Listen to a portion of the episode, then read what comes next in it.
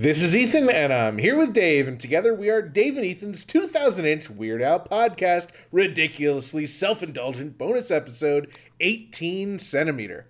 On this spoilerific bonus episode, we review the June 8th show in Las Vegas, Nevada at the Venetian Theater on Weird Al's 2022 The Unfortunate Return of the Ridiculously Self Indulgent Ill Advised Vanity Tour. It's Dave and Ethan's 2000 inch Weird Al podcast. It's a podcast about Weird Al. It's Dave and Ethan's 2000 inch Weird Al podcast. Seriously, the whole podcast is about Weird Dave Al. and Ethan's 2000 inch Weird Al podcast. You don't have to listen, but we're glad you are. Dave and Ethan's 2000 inch Weird Al podcast. We're in Vegas, baby! Viva Las Vegas. We are in Las Vegas. Now, you're probably wondering if you listened to the last episode, you were probably expecting to hear that we were doing a Dave only show in Denver. But unfortunately, something came up at the last minute and I could not attend those concerts. So we jump right ahead to Viva Las Vegas. And Dave, I was so sad that you weren't gonna be bringing me along to those shows that I just um, I canceled your plane ticket. So That was you? that was me. I, I apologize. Um, I was blaming Frank. it is Frank's fault though. Oh, okay. Um, uh, I told him not to do it. I told him to not not not not, not do it, and Oh, okay. he must have misunderstood that, misinterpreted. But um, luckily, you made it to Vegas. I've We're been in, in Vegas, Vegas. for a couple days. You just came in last night, and we just saw the first show of the three show residency. Yeah. So, did you want to talk a little bit about uh, something that happened in Nashville before you uh, before we get into Vegas? Yeah, I just wanted to update because I did a couple Weird Al related things. So you you and Jackie departed um, on the Monday right after the the Ryman Auditorium show in Nashville, and Kate and I stuck around for a few more days. And uh, the one thing that I really wanted to do that um, I'm sure I don't I don't know if I talked to I must have talked about on the podcast, but I've always wanted to go to the Third Man Records Yeah, and yeah. go to that vinyl recording booth that Al and the band went and did uh, Yoda chant in. Right. The Jack White. Yes, place, yeah. yeah. the Jack. White place. So I'm happy to report I went there, Oh, cool. and um, it would have been great to have you there with me. Um, but uh, I had a, a suitable replacement. Kate was there with me, Nice. and um, so I recorded not one but two Really? uh, vinyls. Wow. So you get, you know, it's 20 bucks and you go in this like little booth. It's like a little photo booth uh, kind of thing. And, you know, the, the person like sets it up. They put the blank um, vinyl in. It's, it's, it was actually like a clear, it looked like clear uh, plastic, like a little vinyl, but it just was completely, you know, blank. And uh, see through. And they put it in, they do some stuff and they push record and, you know, you, you have like a countdown timer and then it just goes and it's it's recording. You have two minutes and 20 seconds or something. Um, so the plan was for us for kate and i to record the dave and ethan's 2000 inch podcast theme song Yeah. and um, so but we have two minutes and 20 seconds so we did it we went through the song and kate messed up one of her three lines Oh. so we went through again Well, good And- thing you had two minutes and 20 I seconds for like a 24 second song or whatever it is. Um, so we recorded the theme song twice. Then um, I sang Harvey, the Wonder Hamster. yep. And then I ended the recording singing uh, the first verse of a an Ethan Christian and the Eligible Spatulars song. Oh, okay. Oh. So- is so- this is the first time Ethan Christian, and the eligible, eligible spatulars, is on vinyl? Absolutely. Awesome. Yeah. Um, so then um, I had a really fun idea, and I was like, I got to do another one. Um, so my idea was, can I do the entirety of Albuquerque in two minutes and 20 seconds if I'm reading the lyrics and just like going really fast? So Wow. I was like, I figured I wouldn't get through all of it, but um, I wanted to try. So That's I- ambitious because that's like a 14 minute song or something. yeah, it's eleven minute song, Yeah. but but I mean, you know, there's he's not saying it super fast, so and uh, so I went in and I just looked at the lyrics and um, went as fast as I could go, and um, I got th- like to the end of the donut part, which is Oh. like more than halfway through the Yeah, song. So I got pretty far. That's further than I thought you were gonna get. Wow. so like for for the parts where it's like the tray table up, like I didn't say that three times. I just said the you know that once, and then I moved on. Okay. So I just wanted to see how far I could get, you know. Um, but my uh, my friend Christian from Ethan Christian Eligible Spatulars, uh, he's gonna work on getting those converted to uh, digital files so we can play them on the podcast Oh, at cool. some point. So Oh, cool. uh, just wanted to tell that story because it's really fun. Um, I think we also mentioned that we thought there may be prints of that really cool thing at the Ryman where it has all the different um, artist Right, names. right. So I did go back there to check to, uh, you know, I know you were interested, Jared was interested, I know Bermuda was interested. They did not have that. Oh. And I asked the lady, is this something you ever had? She's like, nope. So the guy who told us that was mistaken, unfortunately. Okay, well, okay. Well, unfortunate. That would be, would be a really cool print. That'd be make a cool T-shirt, cool. Oh, yeah. cool- Oh, man, I would love cool, uh, that. tote I would love bag. or- that. It's just amazing. Yeah. So, well, there's an idea for your rhyme Ryman auditorium. We and we know you're listening, Ryman Auditorium. You're gonna hear all about our adventures in Viva Las Vegas. Uh, so we had a, a I guess a, a almost you know, a week and a half um, off of seeing Weird Al. Did, did you have anything to report in your week and a half of not seeing Weird Al? Well, I did not see Weird Al for a week and a half. How's Oh that? wow, very interesting. yeah, so um, I flew out to Vegas on Saturday, and I've kind of just been uh, hanging around. I'm still working uh, during the week. Boo. Some people, some people ask me like, "How do you go to 36 shows?" It's like, I don't have 36 vacation days. I still have to work, so you know, it's it's all compromises. So I've been working during the day. He's Um, been he's been flying back to the office. Oh yeah, it's it's a huge in. pain in the butt. And then, then he's flying back out to Vegas just for the show, turn right around, record the episode, and flying back. Yeah, with with the travel crazy. time, I get 15 minutes in the office, but Yeah. I just like Al- Albuquerque. I just cram it in really quick, see how far I can get. See how far you can get, turn around. Um, I don't know how much we want to talk about what we. I can. I can't even remember what we have done. this whole week's been a blur for me. Well, there was. Uh, well, yeah. I mean, you know, it's Vegas. We it, it should be a blur. Yes. Uh, what happens in Vegas stays in Vegas. That, except for what we're telling you on this podcast. well, technically, we're saying this in Vegas, so if anyone listens to it outside of Vegas, that's on them. you have you have to actually fly to Vegas to listen to this episode. You'll Pause be, it right now if you if you You'll haven't. be, you'll be on the uh, airplane with uh, Ethan flying back to his office every day. Uh, but we did do something fun today, which I think we can talk about on the podcast. We got to see the incredible comedy mus- magician Mac King. Yes, Mac Oh, King. he does a daytime show here in Las Vegas, and I actually, uh, so in my real job, because the podcast is not a job, unfortunately. Um, yeah, we we actually um, we have worked with Mac King. My uh, my boss is friends with Mac, so uh, he's able to hook us up with tickets, and um, I had an awesome time. I know you've seen him before. This is my first time seeing him in person, and I thought he was incredible. So funny. Yeah, he, he puts on an incredible. So definitely a, a great. You know, if anyone's coming out to Las Vegas, I mean, there, there's shows that I tell people they have to see. You know, Penn and Teller is one of them. Unfortunately, Penn and Teller aren't here this week. Yep, they're off this them. week. Uh, Piff the Magic Dragon's another one I tell people they have to see. I don't think we're gonna have time to see him this week. Uh, and Mac King and Mac King, you really have no excuse not to see because Mac King does a daytime show. It's Yeah. like three o'clock in the afternoon, so you have nothing else scheduled. and 3 sometimes he does uh, one and three so it's it's just like you know you can catch that you can go have dinner and then you can see you know Criss Angel or whoever you're going to see Ah. at night uh, so um, Penn and Teller.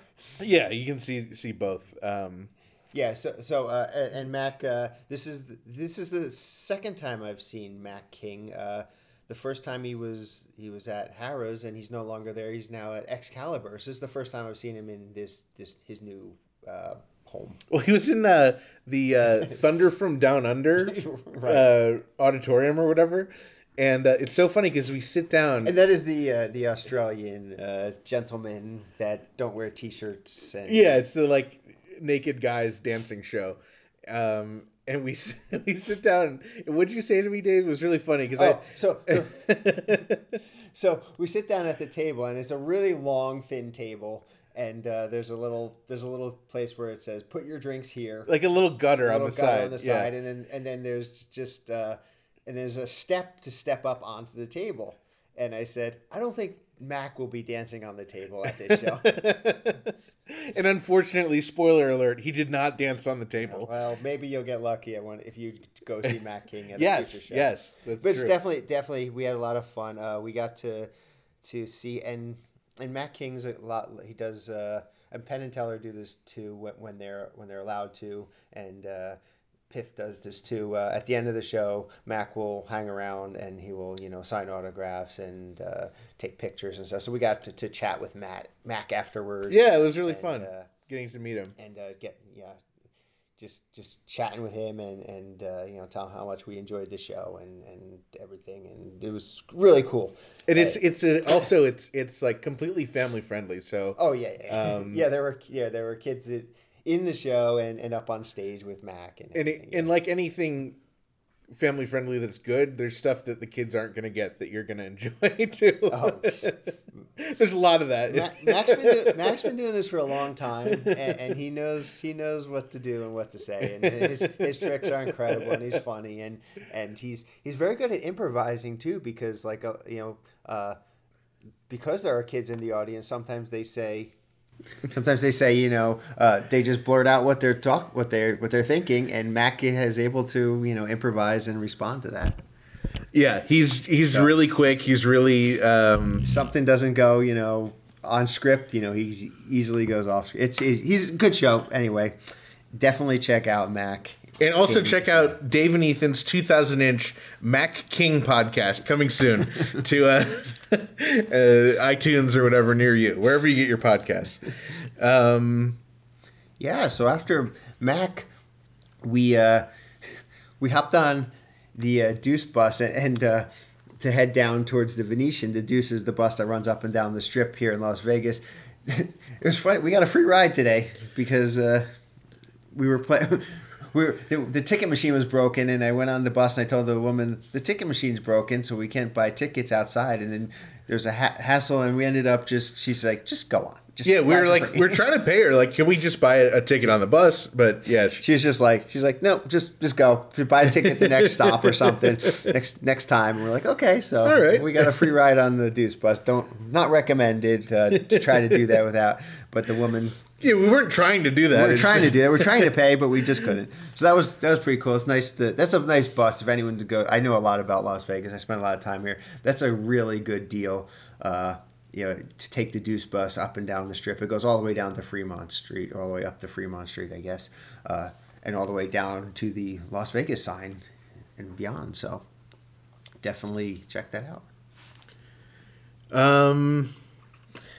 So, yeah, so uh, we hopped we, ho- we hopped in we went we uh, did a little casino hopping uh, when we got down there uh, yeah, I haven't spent a whole lot of time in Vegas, and I, Dave, I know you've uh, been been here many more times than I have. So you're showing me shortcuts and places to go, and we went to look at flamingos, but they weren't there. uh, and we, uh, yeah, we went to the smallest casino Yeah, in O'Shea's. Vegas, and uh, O'Shea's. had uh, we ate at some pizza place, which was great. Yep. and then um, we eventually found ourselves at the Venetian. yeah we were wandering around we made our way back down to the venetian uh, basically went in and uh, headed right over because once we, we went to go find the theater and once we found the theater like the line to get in was just was outside like it was a huge line it was wrapped all the way around Yeah. and it was we're like oh are we gonna get in on time and uh, i don't know what happened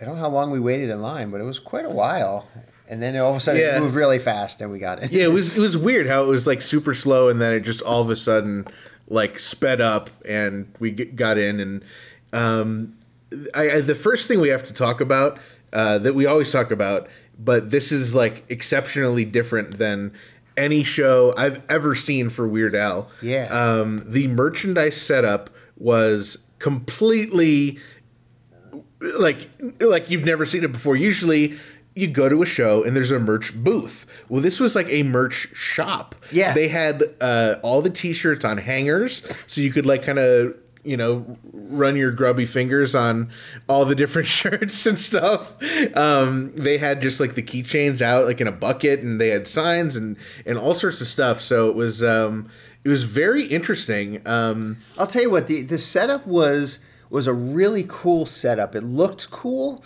but it just really was wasn't. Uh, it, it was good in theory in theory, it wasn't terribly practical because um, it was kind of like it was. So it was how, how i'd explain it is some things were like serve yourself Right. but some things were just display only and you're supposed to go up to the register and say hey i want this item but it wasn't clear which was which so people were taking the displays and then like you didn't know what what they were selling i mean obviously we knew but then we're looking at the um the list because they have like this sheet up there and it's got you know the normal things the normal prices but then we see on the list i think the first thing that um confused me was the watch Yeah, so the so the list there was the first time I've seen something like this. There's a list of all the possible choices and the prices associated with it, and uh, there there is on the very bottom of the list there it says watch fifty dollars. So. I was like, I've never known that there was a watch on this tour, Right. And uh, there was no watches out anywhere. So it, my immediate thought was, I bet this is the VIP watch that they gave out uh, on the last, you know, Right, right. The, previous last tour. Uh, was that the Vanity Tour or was that uh, Strings Attached? that was Vanity Tour. That was Vanity Tour, yeah. And, and I bet that that How was. soon we forget. I bet that's those VIP watches, and uh, and um, but I don't know for a fact. So we Right. need to find out what this watch is. well, so then the other thing uh, on the list that we weren't sure, it just said face mug. Face mug for that would be twenty dollars for a face mug. and we looked around. We didn't see a face mug, but like we were saying, people were taking the displays and and um, getting those rung up. So and it was like we're like, are they here? Did My they thought sell out? was, I know that they have on the VIPs, and they don't have them out yet. I don't think they've they have them available. They've given it, but they have a mug that looks like Weird Al's face on the as a part of the VIP package. See, that because was my first thought. I was, thought that was exclusive, so I assumed that it would just be like some new mug because um, the the other thing that we haven't mentioned yet is since we saw Al in Nashville, they added a new merchandise item, which is the coffee tin. Yeah, Um, apparently they added that in Denver yeah. So we just missed it. show. So we just yeah. Um, and it's this uh, the exact same artwork that you see on the actual coffee bags, but it's just a, a metal tin Yeah. that you can store coffee or anything else you want in it. But but what's interesting here is that it, it didn't list the tin separately. It listed a coffee slash tin combo, which was thirty dollars.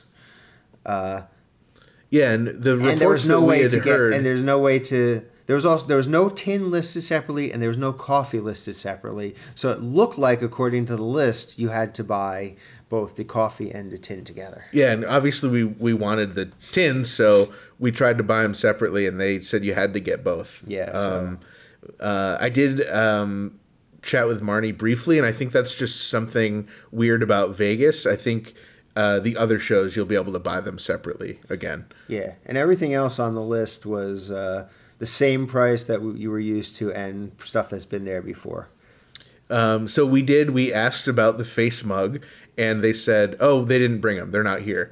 Um, so we're like, "Okay." Um, and then I did ask Marnie about that, and she said that those are the ones from the VIP. So the the if you have VIP and you've done it or you are doing it, you're getting a face mug as part of that, um, as well as coffee. And then I asked to see the watch, and as we predicted, were the same exact watches. yeah the, the two, there were two versions of the watches uh, that were available on that yeah, it was tour. like Polka Party or And Dare, to Be Stupid. yeah And they were what fifty They were dollars? fifty dollars, uh, uh, according to this merch, according to this sheet. So yeah, you could have bought a watch there if you needed a watch. Um, Which I mean, fifty is is a decent price. I've seen them go for around there or more on eBay. So yeah, it's brand new in the box. I mean, it's Yeah. It's, if you if you need a watch or want to watch it, you know, it's just if you it is that watch. If you're familiar with that watch, they definitely were those watches. Yeah. So I mean, uh, Unfortunately, no um, chemo or Steve CDs, despite the, you know, all the different stuff.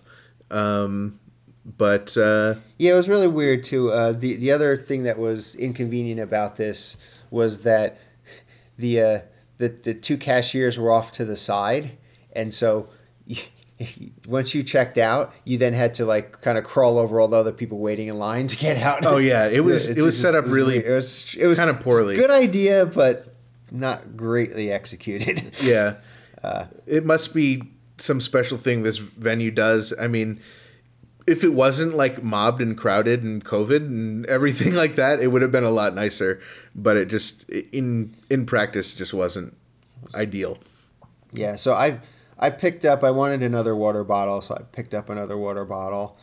Um, it's just the green water bottle with the Weird Al, you know, writing on it, and then I picked up just just to be safe because I'm always learn when you first time you see it is when you get it. I picked up a coffee tin combo, so Yeah, I I have an too. extra bag of coffee, which I may give to Jackie to drink or something. I don't know. Yeah, I got the um, the ground coffee uh, with my tin combo because I feel like there's less of those out there. So I felt it was more rare. So that's why I got that one. I've no, I have so much I coffee. just at home, I asked don't for know the what I'm whole. I asked for the whole bean one because that's the one that. Uh, That's the one Jackie likes. That's well, I don't know. I, I assume that's the one Jackie likes because but that's the one she opened up when we uh, did our secret episode. oh, well, she has a about coffee grinder, so I think that she'd probably prefer that. So we'll, we'll- see if that makes. I mean, I, I say I bought that for Jackie, but we'll see if it makes it out of my collection or not. Ah, I may start drinking coffee just so I could uh, get get rid of it. just so I get rid of it. No, we, well, no. what we need to do is we need to look at the coffee packaging because if it has a different expiration date, technically it's germane as a second item in the collection. But we'll we'll have to go down that path Oh, when we do the merch episode uh, 2.0. Um, oh, the other thing I want to point out before we get too too far deep into this is that uh, the Venetian has signage all over the place for Weird Al. There, the digital signs, uh, and including their gigantic, uh, huge um, outdoor digital display directly in front of Venetian. Yep, it was definitely in the rotation, so you you might have to wait a couple minutes to see it Yeah. more than once. But um, and then it, once you go inside, uh, like all the digital displays, you'll they'll eventually cycle through and, and have Weird Al. So it's it's. Uh, I mean, when I was here last time in Las Vegas um, earlier this year, they actually had s- they actually had it on their rotation still back then. So I took a few pictures when I was out here the last time. Oh, cool. Uh, but uh, yeah, it's it's they're definitely uh, out there. And um, let's see. Oh, the other weird thing was as we're going into this the is uh, really really weird. this is really strange. We're going ready, you know. If we picked up our merchandise, we're heading in. We passed the uh, the table where the VIPs sign in and they pick up all their you know their their passes and, and all that stuff. And there is sitting on top of a box. Um, there is a ro- sitting on top of a road case. a road case. There is uh, a chair, and sitting on top of the chair is this really creepy looking. semi realistic kind of what's that word where it's like um looks real but uncanny valley kind of disturbing kind of little chucky kind of was, I was doll gonna say it reminds me a little bit of Chucky, the doll from Chucky, right? so it's like this little doll and then there's this like weird ripped like Yeah, like crumpled car- up cardboard, cardboard, like you know, uh, like kind of yeah. You'd, you'd like to see like somebody holding up at like the bottom of like an off ramp or something like that. You know? it says tag and follow us on Instagram at Weird Al Jeopardy at JW Halford. So um I don't know if that's a joke someone's playing on JW or if that's a new addition or what, but it's it was creepy. it was very creepy. And then underneath the chair is the uh, the uh, the plaque that the Jeopardy uh, the winner- Jeopardy display plaque. Yeah. winner gets, I guess. Uh, yeah, so that was a little weird as we're going in. We didn't know what the story behind that one was. Creepy guy. All right, so then um, we're heading in, and I think as soon as we head into the theater, uh, someone comes running over to us, and it's uh, Erin Henry. Yes, our friend Erin. And uh, if you know, you if you don't know Erin Henry by name, then you you you might know her by uh, Her calling card, her calling if you will. card. Yeah, the, she has this kind of this Inception type uh, jacket, t uh, sweatshirt thing that she But has. it's like a print all over shirt, and every time she gets a picture with Al with a different background, she prints it on the shirt and then wears it to the time she meets Al, and then gets another picture and then puts that picture on top of the next shirt, and then it just keeps like Inception. she told us how many deep it was. I think it was like five or six deep at this point. Um, so she said she has VIP in in July, so she'll be um, adding. She'll be wearing. she'll be wearing this. She, she wasn't wearing this shirt. At, she she just brought it to show us, I guess. I thought she was at some point. Well, she put it on. Uh, uh, Okay. It got cold in the theater, and she Okay. put it on. But uh, but that was she was wearing like a uh, just like a Hawaiian print type of shirt. Uh, yeah. Um, but yeah, it, but uh, she she she was definitely No, she had a. It was a different Weird Al shirt. She had underneath it, I Yeah. think. So Anyway, so she, brought, she she's she's gonna wear this one and then do the next level of Inception uh, after she gets her uh, her picture for this tour. But yeah, so it was nice to see Erin. Uh, unfortunately, we couldn't talk to her too long at that point because uh, we were like Blocking the blocking, door. the doorway. so uh, security may asked us to move. But as we're moving and heading over, we run into another Weird Al super fan, John Katz. Yes, John. Well, and also another Weird Al super fan with John, Anna Canada. So we had just seen Anna uh, a week and a half ago, I guess, Yeah. at the Cavern shows. Um, and we sh- she was at Nashville too, right? Yeah, she was at Nashville too. And um, John, we haven't seen. This was his first show of the tour, and um, it's been a long time since I saw John. It might have been the star ceremony. It was the last time I saw John, um, and uh, yeah, it turns out they were sitting like right next to us, pretty much. Um, and I guess it's now it's time we can reveal where we were sitting. Yeah, so uh oh, we should I want to talk a little bit about something that John was wearing, his shirt. John was wearing a pretty stinking majestic Discover Darwin T-shirt. yes. I've seen a couple of those out on tour. Yeah, was I think Minnick was Mike was, was wearing Was one, he wearing yeah. one? Yeah, and uh, uh, someone else I, I think must have been wearing them. Uh, I love that logo so That's much. It's so look. fun. Yeah, so it's a nice nice blue Discover Darwin. You can pick it up at shop.2000inch.com if you want to pick it up and be cool like John and wear it all over Yeah. the place. But yeah, it was, that was cool. It's it's it's, it's nice because uh, it's it's really nice to, that we get to, that people are supporting us like that and wearing that, and it is a Weird Al shirt, so they can wear it to a Weird Al concert, and it is Right. a nice, you know, a nice. Well, it's also high level- I mean, it is. Yes, it, it's it's certainly a tongue in cheek Weird Al shirt, but it also like if you don't know, you don't know. like Well, hopefully people will know. Everyone will tell everyone. Everyone who's listening to this should tell Well, somebody well, about I- our podcast. If you're not a Weird Al fan, you're not going to understand it. I don't think. oh, okay, I see. Where I, you're I, like someone on the street and saw that would be like, "Oh, you just are wearing a tourist shirt from Darwin, Minnesota. Cool. I'll have to go visit."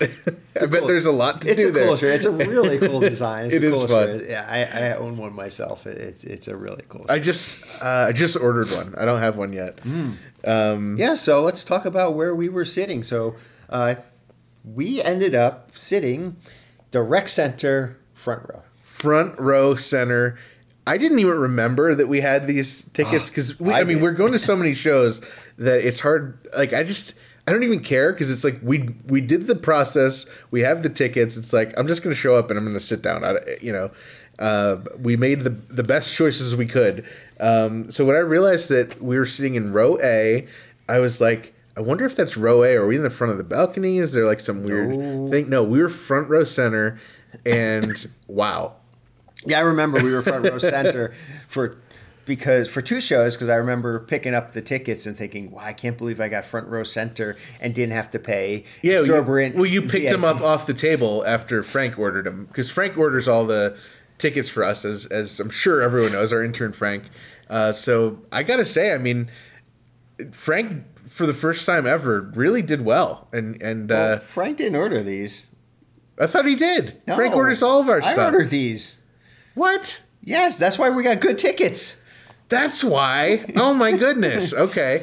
Well, if why Frank didn't- had ordered them, we'd be sitting in the last row of the balcony. Are you kidding me, man? This is Vegas. Vegas. This is I know how to get around Vegas. All right. So yes, we we ended up getting. Uh, Well, let me offer a retraction and an apology for saying something good about Frank. never let it happen again. I won't.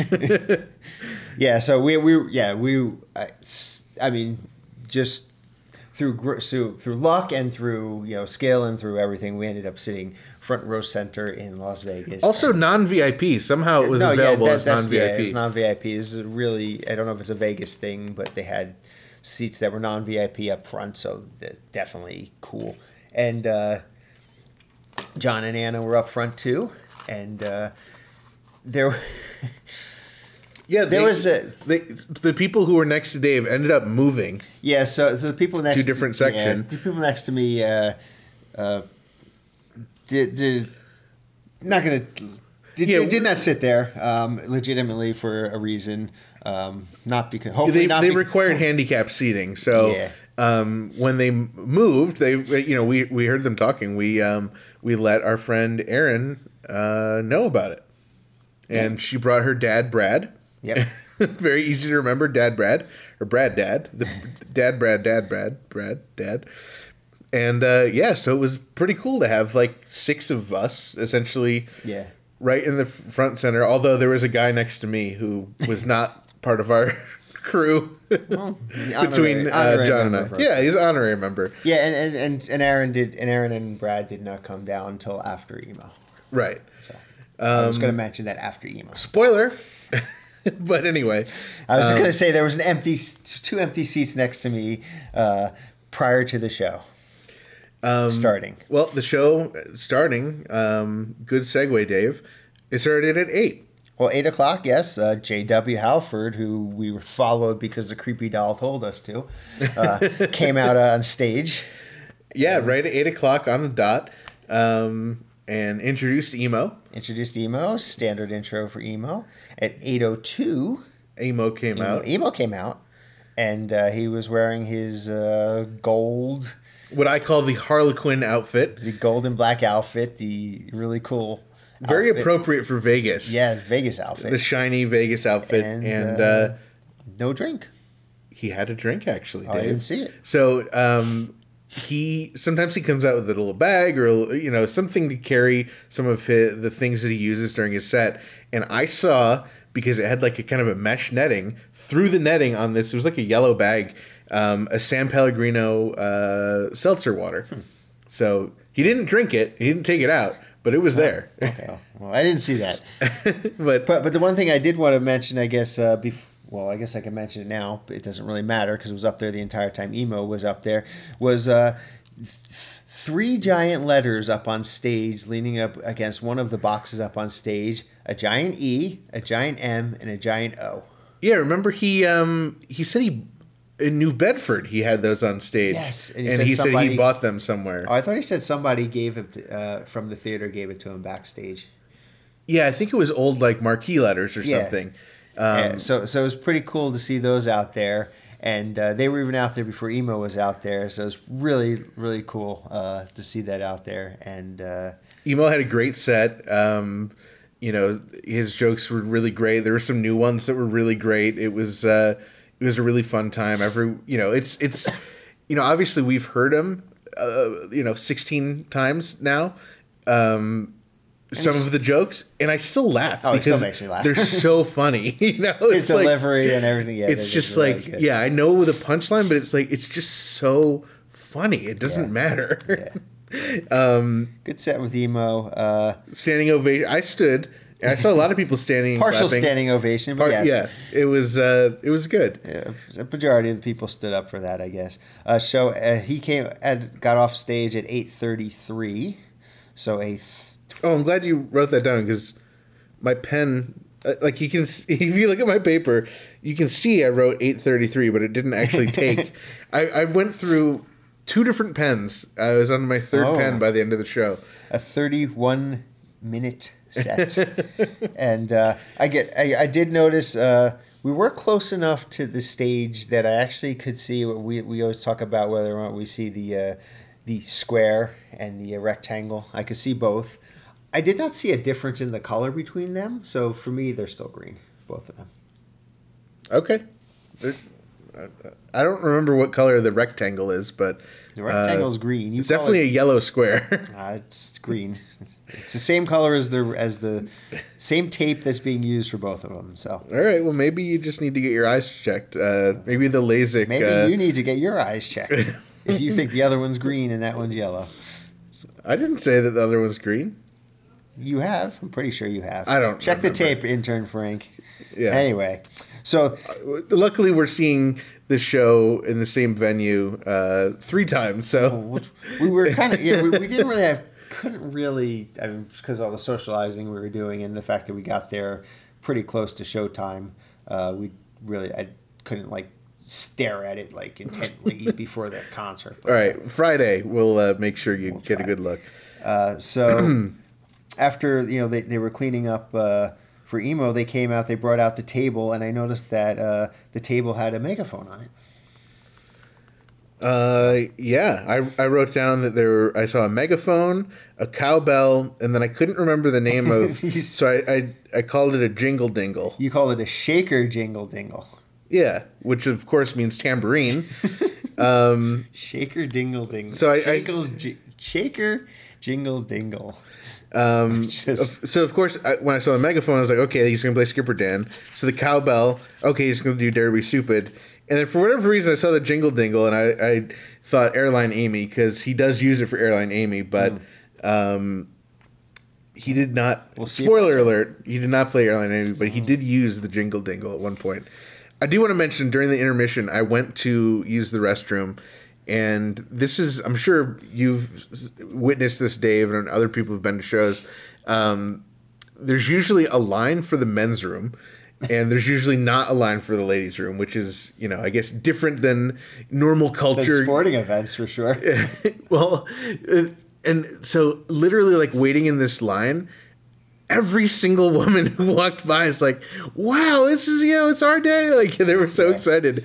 But it, it- I just wanted I wanted to point out politely that it's like the makeup of Al's audience is primarily male, so I think that's what's gonna I happen. don't, I don't think that's a surprise to anybody. uh, it wasn't a surprise to me that there was not a waiting wait for the. so I guess while you room. while you're running out uh, using the restroom, that's when uh, that's when Erin and Brad came down and we were chatting a little bit to, to them, uh, and then they noticed. I guess at that point is when they noticed that the EMO letters were still out on the uh, were still out on the stage, and they were. Okay, is that going to stay out there the whole show? yeah, and it didn't because uh, eventually I, I think it was Hawkeye. It was Hawkeye, yeah. Came out and then he removed them. Uh, but it would have been funny if they would, did stay out there the whole show, but they did not. Uh, so it was, it was funny because Erin turns to me and she goes, "Do you think I have time to run to the restroom?" And and I look at the clock. I go, "Well, it's eight forty-seven, uh, which means you know it's uh, 14 minutes. 14 minutes. So I don't. I said you're be cutting it pretty close because it's been somewhere between 15 and 20 minutes. And she goes, "Oh, I don't know if I should chance it." And right as she says that, the lights went down. so I said, "I don't think you should chance it either." Yeah, And, I, uh, so I think eight- on average it's about 15 minutes now. I think they, whatever you know, they had to have to do between that. Um, I don't know if they changed it or were able to just practice it enough that they can cut it down the time, but it's pretty consistently been 15 minutes. So if if uh, I think in Vegas, 15 minutes is probably pushing it for an intermission. um, but yeah, because they want to get people turned around and out into the casino and gambling as soon as possible. Uh, so 847, uh, the spotlight came. Oh, I should mention before um, before the the uh, eight before 847 there was a spotlight and it was uh, directly on Weird Al's accordion. okay, yeah, they they tend to do that. Yeah, they- they- a lot of shows. but I definitely wanted to point that out that that was that there, that was there this evening. So uh, eight forty seven, uh, the spotlight went on to the keyboards. Just, just Yes. the keyboards, and then Ruben walks out. Just Ruben, Just Ruben walks out. and walks- people start cheering. You start cheering, and As soon as the the cheering stops, I said El Maestro. he did. and he acknowledged it. He he nodded or something, and then he started playing what is sometimes referred to as the harpsichord solo Yep. portion of the show. But since Al was not there to call it out as being a harpsichord solo, Yeah. I would say it does not count as a harpsichord solo. No, it was not an for the official it was, set yeah, It list. was not an announced. It was unannounced uh, harpsichord solo. We generally don't don't count those.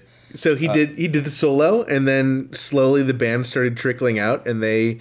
Um, Well, yeah. So, so uh, Jim Kimo West came out next, uh, and, and which uh, the last couple shows uh, Jim has been playing um, behind the stage somewhere. due to his, Due to uh, his- COVID his- diagnosis. But Yeah. so much happened in the, the Yeah. week and a half that we had. Invisible had. Jim, Invisible Jim, they would call uh, Al called him on stage. Uh, so he was Visible Jim tonight Yes. because he was there. uh, Steve came out shortly after. Um, I didn't see Bermuda come out. I didn't but see he, Bermuda but he definitely either. came out because there was drums in the next song, uh, and. I, I would say a little bit about Ruben's uh, harpsichord solo. It was sort of an extended solo. It was uh, a lot longer than it's. it's yeah, and he did some some other stuff in there. I, I thought, um, and of course, eventually, I don't know if you have anything else, but Al came out. Well, yeah, Al came out, but this was interesting because as he was walking out, somebody behind him was like fixing something on on his uh, belt, and uh, Oh, I thought he was um, kind of making sure Al wasn't tripping because because all the lights were out. no, well, he was fixing something on the belt because what happened was Al came out. Yeah, the lights were out, so so definitely, but he, was like fiddling with with something on Al's belt, and then Al uh, came. Uh, the the person I was following stopped, and then Al came out to this, and something kind of fell off of Al's belt, and it was I think it was his mic pack or something because he kind of stopped and looked on the ground, picked it up, and then he put it in his pocket. So Oh, I what- thought I thought he picked something. See, my interpretation of what happened was Al sat down, he picked it up off the ground because it was there waiting for him, and he plugged into it. That was what I thought was happening. I, I, who knows? It looked like there was some issue with the Okay. uh, with the microphone pack from from where I was sitting one seat away from you. maybe not his mic pack, maybe his uh, in ear. Some something I don't know what I'm not a performer, so I don't know what what goes into what Al has on his body that requires him to, to that allows him to to sound as good as he does, or but something was going on. Somebody was trying to fix something as he was walking out, and uh, he seemed to have appeared to like pick something up off the ground and put it in his pocket. So- See, I didn't even like. I, I had a. I can't believe we were right next to each other, and I had a completely different take on the whole situation. I thought it was someone, you know, making sure Al wasn't tripping on the wires, and then as soon as Al passed all the wires, then he let Al go. Who knows? Anyway, Melanie. First song was Melanie. um, but I should also point out Steve is wearing his sunglasses, and Al was wearing it was this purple shirt with white flowers and the lighting really like I don't know if it was a black light or it kind of had a black light effect on the shirt when he came out and there were these like orange spots that were glowing. And um are you ready? I I we don't have a theme song for this but uh, and we don't need one. Um Zeb we don't need anything. Don't worry. Um the shirt I named do you want to hear it Yeah, I was going to ask you because I you said you would start naming Weird Al's uh, shirts from now on, so I was curious so to see what you the shirt tonight I named Plum Dandy Plum Dandy. Plum Dandy. I like it, So Al was wearing his Plum Dandy Hawaiian shirt tonight. and I'm so glad that you mentioned uh, that how how this shirt just kind of glowed because it was. I noticed the same thing up against the purple lights in Melanie. This purple shirt, I just thought it looked really nice. It complemented the, the lights complemented the shirt. The shirt complemented the lights. The the shirt was amazing. It, it, it, it- like you said, there was some sort- of black light effect going on with this shirt where it was uh, it was definitely. Uh, it was definitely uh, glowing, and and the, they had like you said that little red or orange uh, little streaks in it. Yeah, part of the it was really cool. It, it looked amazing. It great was effect. A really cool looking shirt, and uh, I hope our friend uh, Jared, who runs at Weird Al Prince, uh, has this one in his collection because this is a cool one. Um, So uh, in Melanie, um, I noticed that. Uh, I noticed. I heard the meow. Did you hear the meow? I heard the meow. I heard the meow. It was a little. It was like a second delayed. I, I felt. and then uh, as the uh, i there's also another point in Melanie where the lights temporarily go out for like a, a brief second, and sitting next to um, I don't want sitting next to Erin, I just heard her say, "I love it." the effect that it has. I love that effect too. So I love so it cool. because it, it always tricks people in the audience. So people like start they think the song's over, so they start cheering, and then Al keeps singing, and then they like abruptly stop. Yeah, it know, was it's cool. just- It was it's cool. funny. It's a cool effect for sure. Um, so Al came out and he he uh, said, "Hello, Las Vegas. I Vegas," said, "Well, hello, Las Vegas." uh, and then he said that um, you know uh, Las Vegas gets its name. It's uh, it can be translated to the Vegas. Yeah, not not many people are familiar with the history of Las Vegas. Uh, Las Vegas uh, stands for the Vegas. And uh, Al was was very like Chatty kind of tonight. chatty and casual tonight. Yeah. and um, he started talking about how um, Jim had COVID. for a second time. For a and, second time. and uh, this is his first show uh, back on stage out Yeah. of the hermetically sealed bunker backstage. Yep. And then Jim said, "Well, that means I can't play in my underwear anymore."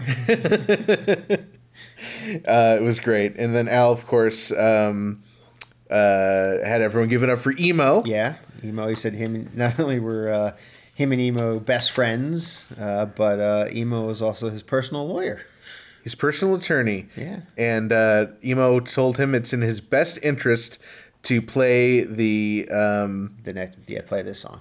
the Next yes song, the following is the the next song, and of course it was "I'll Sue Ya." I'll sue ya. And um, So, of course, you know there is that horrible line in the song where Weird Al says he uh, Delta told, sold him a ticket and he went to New Jersey and it sucks. So I, I gave him a, a audible boo and I put my fist my uh, thumbs down for that one. I don't know if I audibly booed, but I did put my thumb I did down. see you put your thumb down. and I, I believe John also put his thumb down. It was either John or Ann. I, someone I thought my- I, th- I saw John uh, John really getting uh, animated about this song. So I, I It's probably John. I guess it was John, but I get or no, he did thumbs up. Oh, I saw him do a thumbs up, Dave. I'm Well- sorry. Well, John's on the naughty list now. Um, All that goodwill you gave to us, John gave to me by wearing a Discover Darwin shirt. it's out. Now, Dave, I, I do wonder. You know, there there is the part in uh, when Al has performed Albuquerque this tour where he takes a, a second to pause and reflect on the lyrics and and how you know um, you know things have changed since then, and, and he you know he kind of apologizes for using the word hermaphrodite. Do you want to see Al pause Al Suya and apologize for this New Yes. Jersey line? Yes. Okay. Yes. Let me stop it right there. Uh, when I wrote this, I thought that New Jersey sucked, but uh, I've since went there, and it's you I know it's the home of uh, David Elvis Rossi, David, and and uh, my my feelings on it have changed. So I just wanted to take this opportunity. Uh, Yes. okay. That would mean a lot to me. Well, we'll see if Al Personal does that. apology. We'll, we'll start tracking Personal that. apology to New Jersey. Okay. Because they're not tracking enough really silly stuff. Who is that like weird mayor of New Jersey? Chris Christie. Way or, uh, Or some- governor? Chris yeah. Christie? Uh, I don't. I don't know. I don't know. Uh, You know, New uh, Jersey's had some some strange true. governors Um, in the past. so after I'll sue ya, uh, Al said he's gonna do a public service. He's gonna uh, tell each of us our future, but only eight point two percent of you at a time. I thought he said eight point two five percent of you. But Oh, I don't know. I I have eight point two written down, but it made me wonder what where where does this eight point two come from? Is that one hundred divided by the number of horoscopes? And then I, it, I I don't know. I started thinking about this after he said that eight point two percent. I was like. Are horoscopes statistically proportional, or are more people like born in September, so there's more, you know, I don't know. How does that work? It- you know, I- in my family at least, a lot of us are are born in May, so there's a lot of Gemini's. It's like, well, you know, statistically, you know, every day of the year does not have the same number of birthdays. So I don't know. Uh, I don't know if you have that answer for me, Dave, but that was something I was wondering. Well, I do. I do have the answer that uh, 100 divided by 12 is 8.33333. You know, three repeating. So, Oh, so whether he maybe said Al was accommodating or for that. 8.25. I heard him say 8.25.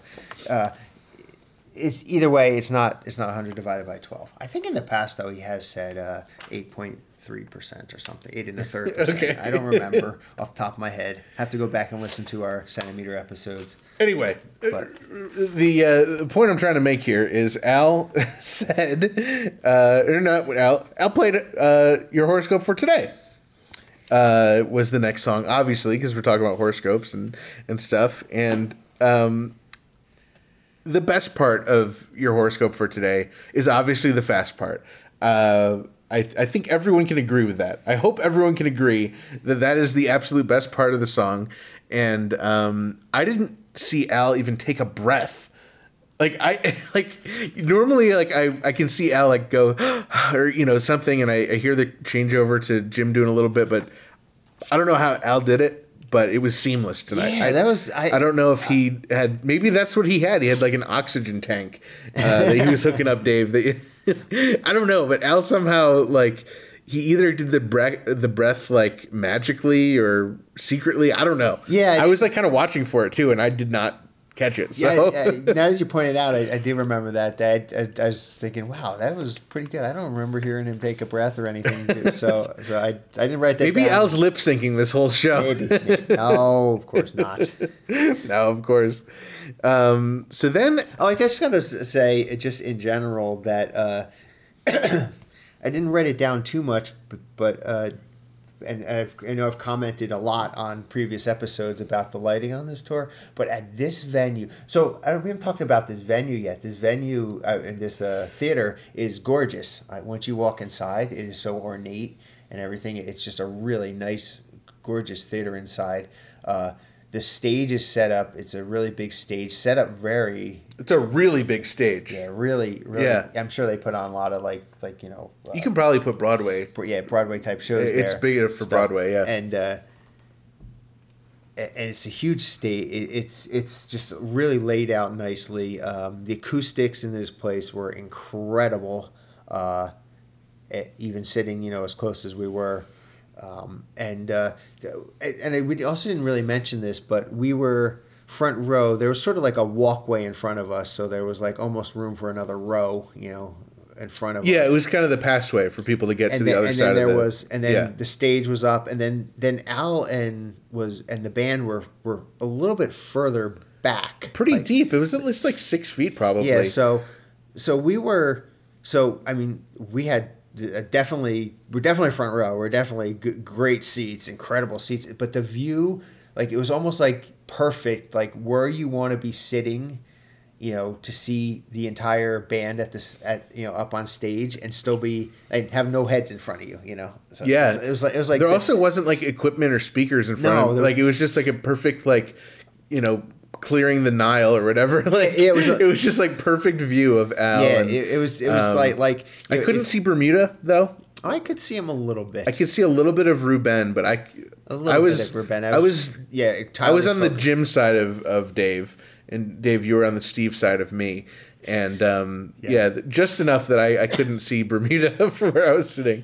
I could Um, see, yeah, I could see, uh, I could see them both, but I mean, it, it- but clearly the the best view uh, was for was Al, Jim, and and Steve. Yeah. uh, and and just the just it's almost like if you were wanted the perfect seat in the perfect venue, this was what it was, and and just the how the lighting in this place was like like you said that that sort of like there was the sharp there was a sharp I, I wrote this down somewhere in my notes there's a sharpness to al and the band up on stage it almost was like watching like uh those like new fangled led 5k It was- tvs Dave, it was so realistic. It was like we were right there. it was like I was there. it, it was really, it was really just, it was, it was the perfect seat, the perfect venue, the perfect sound, the perfect lights, the perfect concert. Everything was like great about this concert.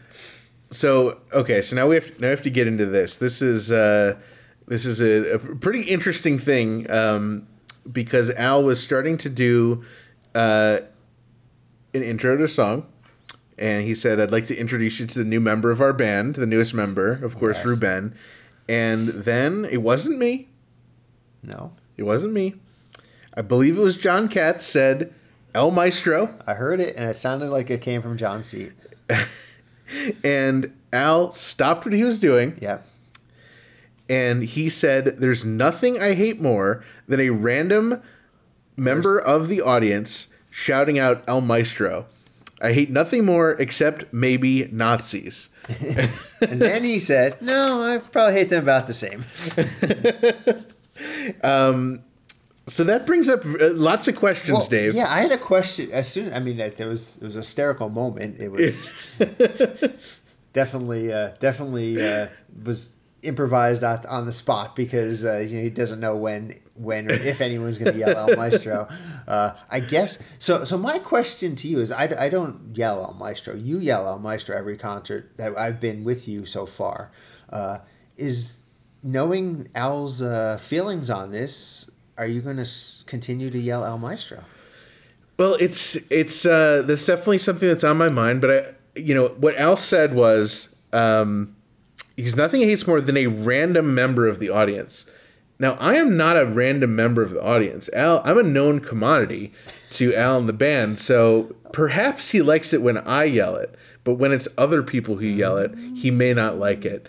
Um, regardless of that uh, very specific uh, point, um, I did write down: Is it time that we retire El Maestro? Now I know certain people do enjoy um, hearing El Maestro on the stage. Certainly, uh, over on the Steve side, uh, a little past Steve, I think that guy over there enjoys it. But um, I would never do something that I knew Al did not like. That you know, uh, Well, he dislikes it as much as, or almost as much as, or, or equal to how much he dislikes Nazis. And I'm going to guess, I don't know his opinions on Nazis, but I'm going to guess he doesn't like them very much. I would hope so. uh, I might change my opinion about Weird Al if he didn't hate Nazis. um, um, so yeah, I feel like uh, maybe it's time to retire El Maestro. All right. Well, I will No, support you. well, I will it's, it's time to retire Ruben. I mean, I'm still gonna yell it. we need a new keyboard player. Is what I'm saying. No. Of course, that's exactly what I thought you were going with this. No, I, I will support your decision to retire El Maestro, the screaming of El Maestro, if that's the way you go.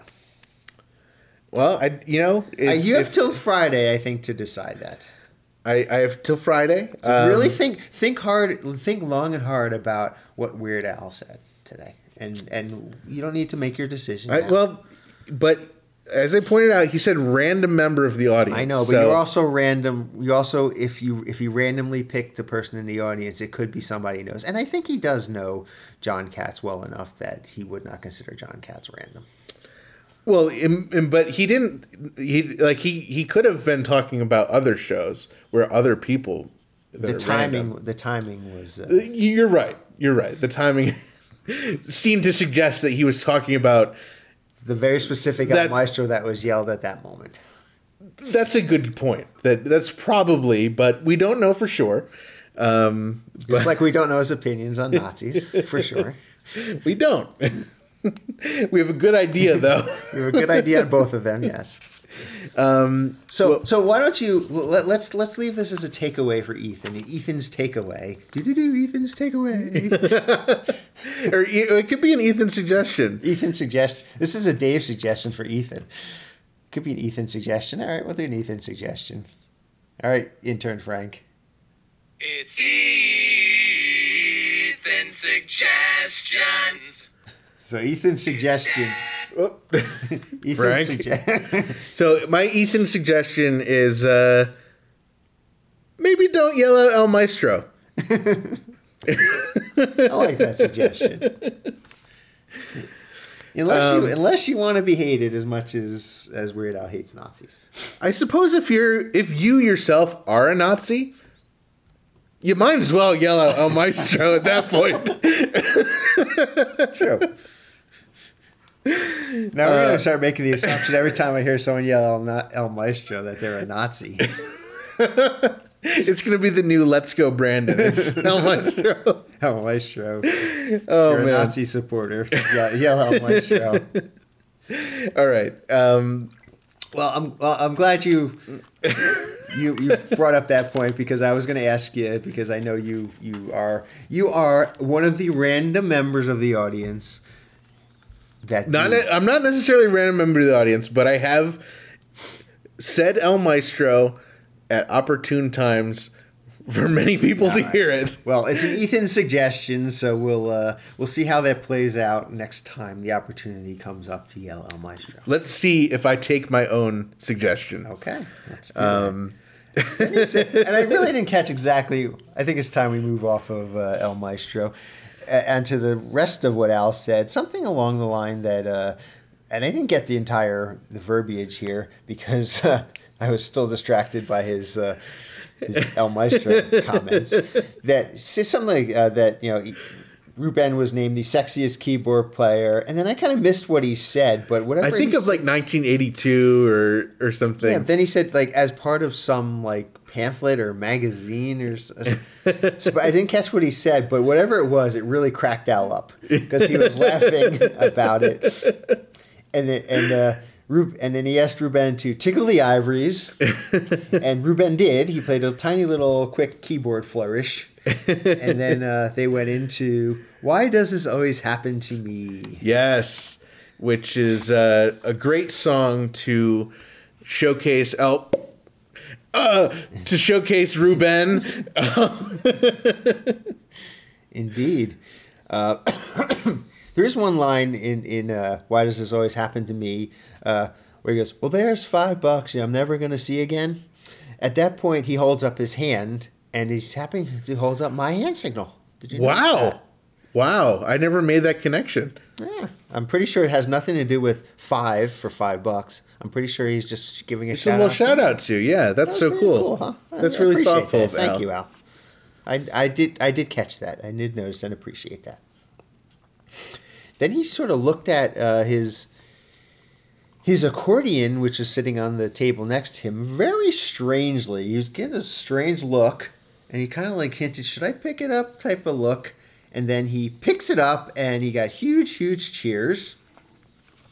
Uh, he went on to talk about uh, his new movie um, that's coming out. And I did, did- And there was no fake out from Bermuda. yeah, but but it was some, yeah, there was no fake out for Bermuda. Uh, but um, as he was describing the movie, I heard someone in the audience further back, so not somebody that we were know, or at least we know that we if we know if we know them, yelled out Harry Potter.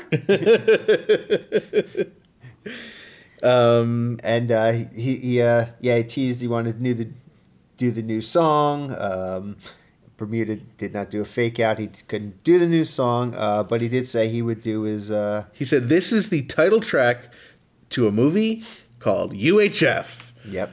Uh, and we got to hear UHF, Yeah, which yeah. is I, I just I remember the first Vanity tour, the first time ever hearing. I think it was the first time he ever performed UHF live was on the first Vanity tour, and it was just such a magical experience because it's just a song that I never thought I'd get to hear live. Now I've heard it a bunch of times live, but it's still, you know, it's it's always been one of my favorite songs. So it's just it's really cool to get to hear it live. So. Um, I really loved it. Um, I don't know if you caught this, or I don't know if this was I know where something to catch. I know where you're. I I heard something weird, and I don't think I heard the same thing you heard. And I don't know if I just heard this because I didn't see anybody else react about me, and he may have said the correct lyrics at this point. But you know, the, the lyrics says, "All you do is uh, make yourself a TV dinner." Yeah, Right, I heard, I heard this, and, and it may just it may just have sounded like this to me. All you do is play yourself a TV dinner. Hmm. So I'm I'm, I'm not 100 percent sure that that's what he said. I think he may have said, may have said, um, make yourself a TV dinner, but it just sounded strange to me. So I, I that was the only thing. Uh, what I heard that seemed um, silly to me, and I don't know if you heard this, Dave. uh, If you didn't write it down, maybe you didn't. But instead of the part where he goes, "Just crank up the volume and yank off the knob," I heard just drank up the volume. so I don't know if it's just you know, Dave, we've seen the show too much, and we're uh, our brain is playing tricks on us. But that's what I heard. I think I don't know what I meant by this, but that looks like that could say just drank up the volume. Oh, So I may have heard what you heard. just drank up the volume. Yeah, I don't know. Um. So after UHF, Well, still got something else about UHF to go. oh, okay. I just wanted to uh, call out Jim on his vocals. I could hear him nice, loud, and clearly on the you know at the end where he does "We Got It All on UHF" over and over and over again. Uh, I, I got to hear Jim uh, vocals really nice on that. So now we can move on. I heard somebody in the audience uh, yell out, uh, "We love you, Al." And then Al said, "There's only one thing I hate more than people." No, he did not. But but Al was uh he was kind of saying, "Ooh, I got my mojo working." Yeah, and then uh, he asked Steve, "I- "Steve, is your mojo working?" He said, "Oh, absolutely." Yeah. And then he asked Jim, and he kind of like looked down. He's like, "It looks like it." Yeah, he, looked, he, he looked at something on his guitar and he said, "Looks like it.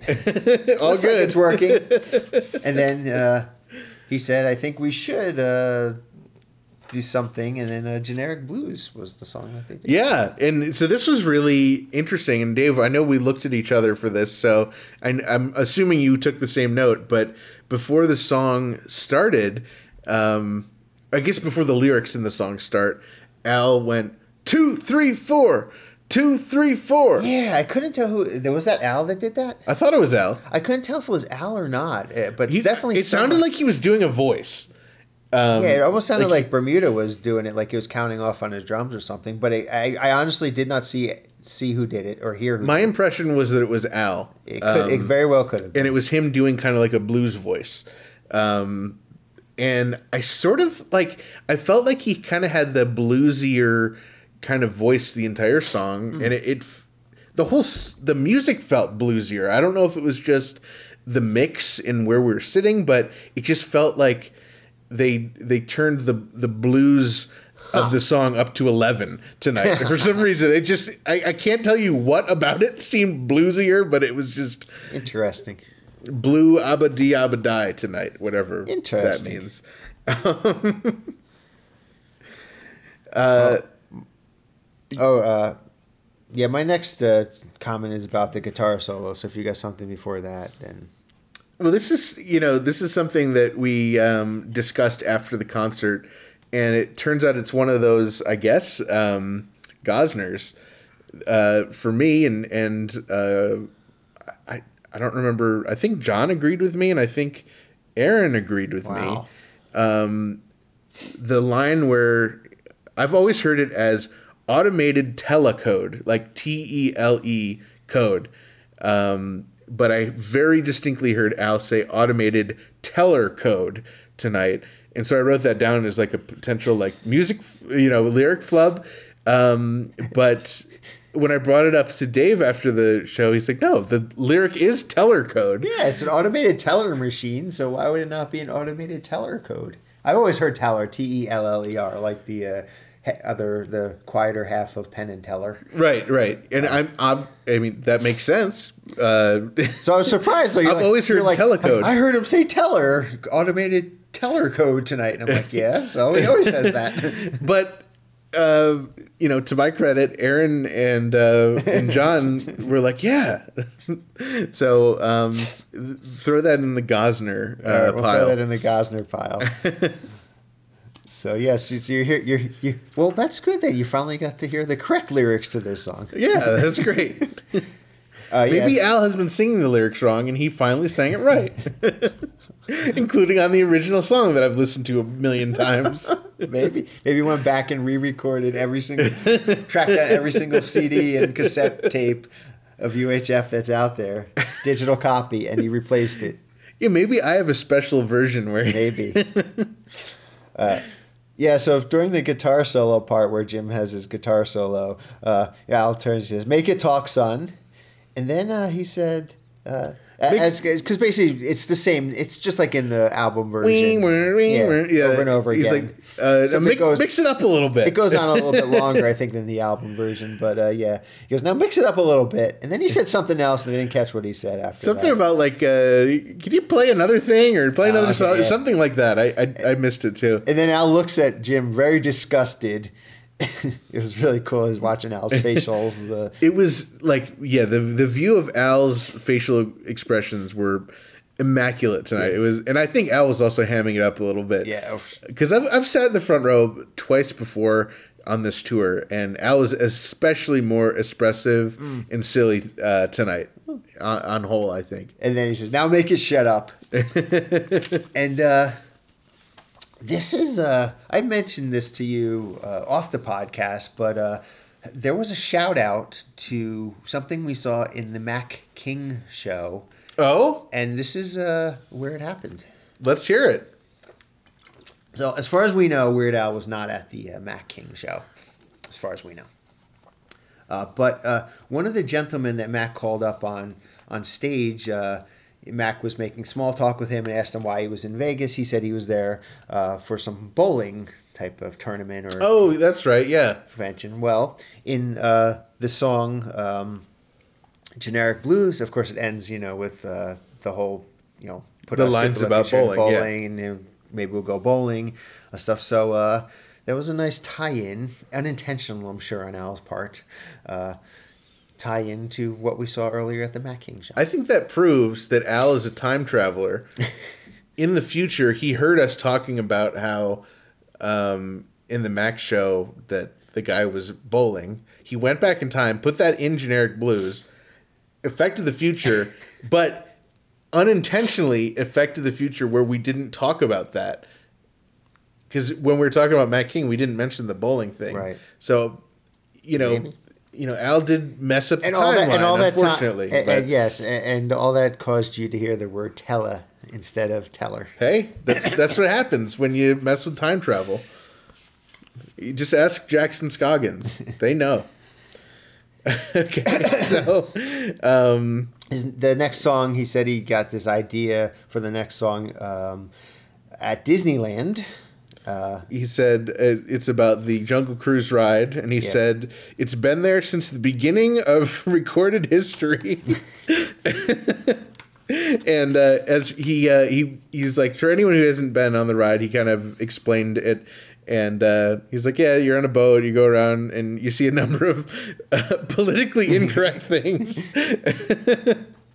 and uh, he, you know, of course, he uh, we've heard him do this a number of times. This tour talks about his uh, his skipper making a a joke about being a failed actor and that inspiring him to and write. I don't know if uh, if Al's ever said this or if you know the answer to this or if it's out there somewhere, but do we know that the skipper that Al wrote this uh, song about is this skipper's name? By was it Dan, or was that just something that Al? I don't made for the know. I don't know if I've ever heard that addressed, and if I have, I don't remember. Huh. I, I, it's just something I think about every time, so I just throw it out there. Well, it's definitely something to ask Al on episode 2000 inch when we finally interview him. Remember, remind remind me, intern Frank, to ask Al about that. Yes, please. Um, now during Skipper Dan, and I and uh, that was one of the ones that we both noticed the megaphone at the beginning of the show, so we predicted that it would be in the show.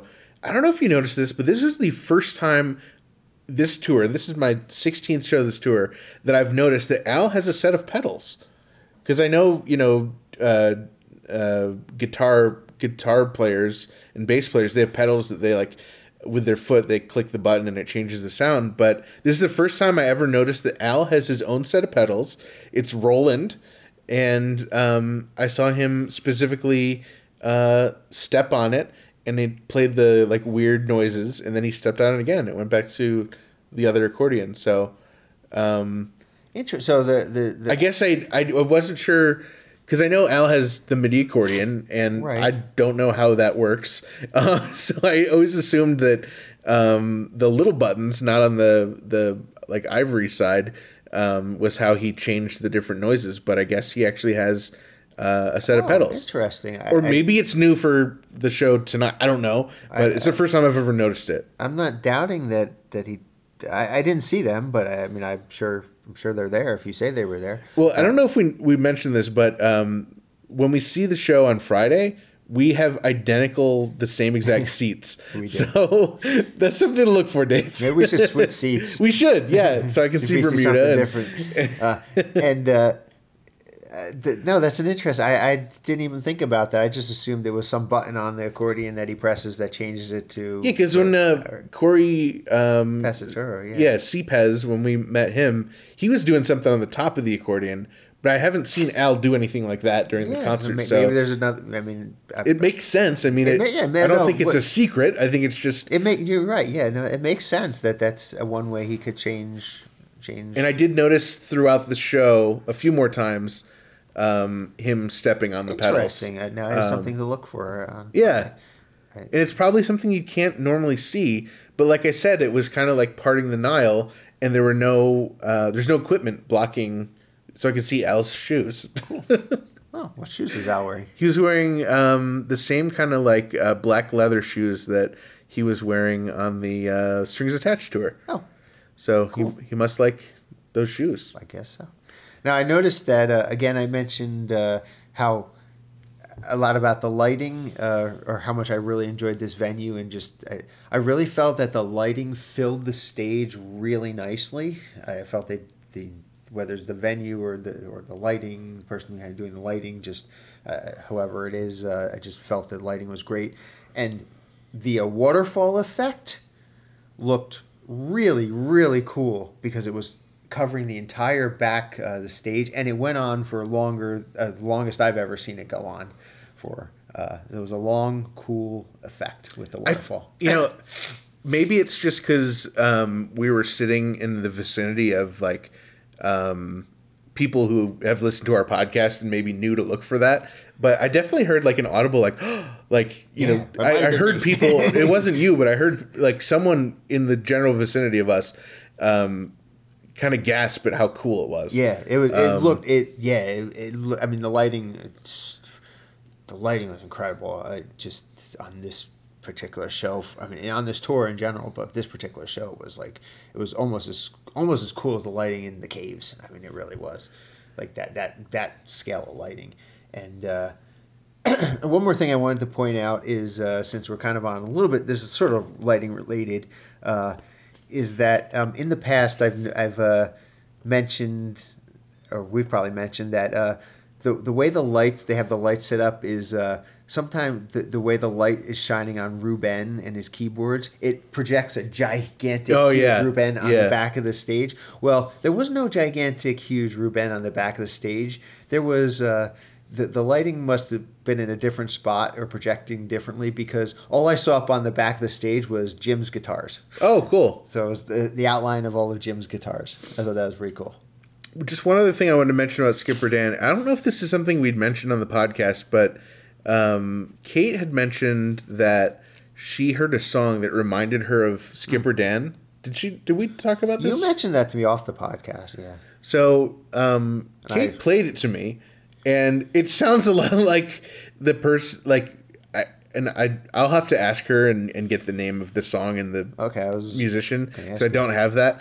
Um, but sh- she played it for me, and she was all like, kind of like, "Oh, you know, I didn't want to say something on the podcast about it just because, uh, you know, maybe it's just me." I was like, "No, that sounds like the person absolutely either sampled or took the riff from Skipper Dan. It's like it's uncanny." was that was so the song came out after Skipper? Yes. Oh. Yeah, it's a uh, like a recent song.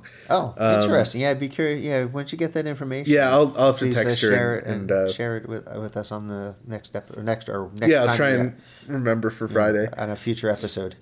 Uh, I'm definitely interested. I'd love to hear that. Yeah, I'd love for people to listen and, and make their own opinion on it, but it's like just as someone who's heard Skipper Dan as many times as I have, it's like it's absolutely Wow, um, cool. Either a coincidence or inspired by, I would absolutely say. All right, let's move on. Uh, Al's talking about, um, you know, he's a, a party, and of course they all end up in the kitchen, and they're talking about who's the most important human being of the modern age, and people were listing Gandhi, Mother Teresa, MLK, and he said that's the night he learned his friends are idiots. yes. Because of course it's Charles Nelson Reilly, and that was the reveal of uh, why Al had that. Um, Yes, the shaker jingle dingle. yes, the uh, the jingle dingle, uh, aka the tambourine, was used, of course, for um, The shaker for. CNR, and um, I'm. I, I don't know if you saw this guy, but there was a guy I saw before the show when we were uh, merch browsing, and he had a uh, a custom shirt that said um, something about CNR on the front, some lyrics from the song on the front, and then on the back it just said in big letters "Giddy Up, Gene," and it was Oh, awesome. I didn't see and I wish I would have pointed out to. I wish I Oh, I would have taken a picture of it I wish because you would have pointed it out um, too. it was so great, and and um, So he, that person must have been very happy that uh, CNR yes, was played. Yes, they must have been. Um, ah, yeah, it was it was so good. I wish I pointed out to you. I wish I got a picture of it. It, it was just something where it was like we were in the middle of trying to figure out something, and I wasn't next to you or something. So uh, j- just to just to make sure everyone uh, realizes this is the song that Steve and Ruben are not on stage for. Yes, and um, there was no mention of them No. leaving or or anything, uh, and also no mention of them coming back. I don't think. Well, there's no mention of them coming back, but something interesting happened. I saw Steve walk on stage, and you know, uh, you say he's wearing this the sunglasses, right? Well, you know, anybody who wears sunglasses eh, or, or sunglasses has probably done this at some point. You put the glasses like slightly above your eyes, you know, and then uh, so they're kind of resting on your forehead Yep. Right? So so Steve when he Steve walked out, he had him like that, and he all he did is he nodded his head. I've and seen they- him do that And before. they fell down right, right where they should have been on his face, and and sat and he sat down. That was Oh, that's so great. first time I ever see. I mean, I'm sure he's probably done it before. Uh, I think a lot of people have, but just to see Steve do that was really funny. he's not wearing the sunglasses because he's it's dark when he's coming back up, walking Right, back on right. the stage, and. Uh, so for him to do that, find out where he was, make sure he was, you know, got there safely, then throw the sunglasses back down on his head like that was cool. Uh, so Al he talked about uh, you know gave some advice to uh, songwriters again, as we've Yeah. seen him do before, and talked about how um, you know he was going through a bad breakup, so he put his resentment into a song, and uh, it's really cathartic to put it onto a platinum selling album. That's his advice, Yes. and I said it works every time. yeah. The song was One More Minute, of course.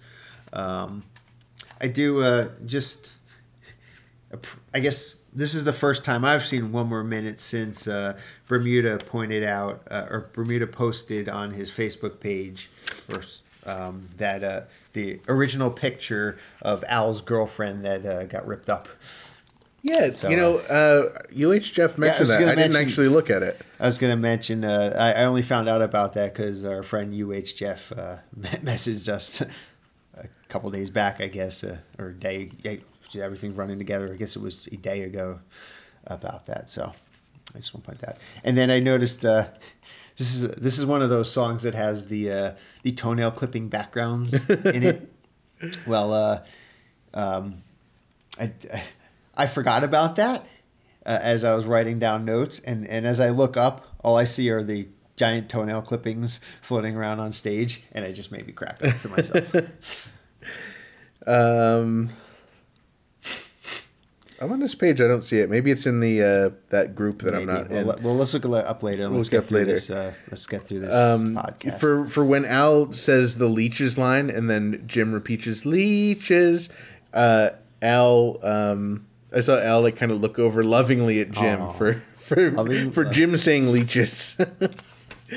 um, he said, um, oh, uh, you're done with. Uh, yeah.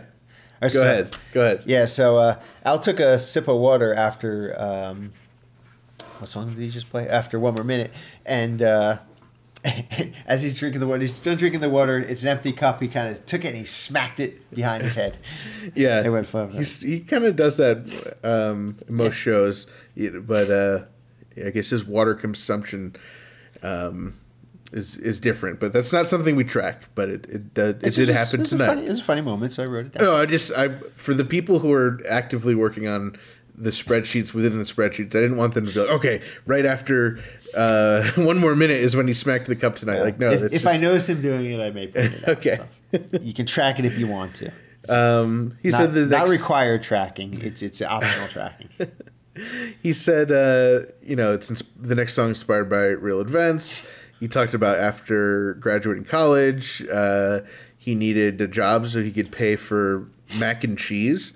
Uh, he had a day job working minimum wage, and um, he said that uh, you know he's working at um, Westwood One. Westwood One. Bermuda also worked there Yep. for for a while, and and uh, he asked Bermuda. Um, Well, he said he, he Al said that he quit his job uh, pretty much immediately after he dropped his first single, and then he yeah, for as soon as his first single charted on Billboard, yeah, and then uh, and then he asked Bermuda. Um, he asked uh, how long he worked there, Bermuda said, "Well, I'm still there. I got to be back by midnight." so I was like, oh, okay, we'll get this uh, show wrapped up. Uh, and of course, then we went into uh, Dog Eat Dog. And um, I tried to point this out to you. I don't know if you saw this, but to me, it, there was like, it, Al had like some plastic like thing, uh, kind of like um, on his chest, touching his shirt, hanging down. It looked like a red earbud uh, near his collar on his gym side. Um, I don't know if he had like his in ears out or I don't know what it was, but um, I noticed it for Dog Eat Dog.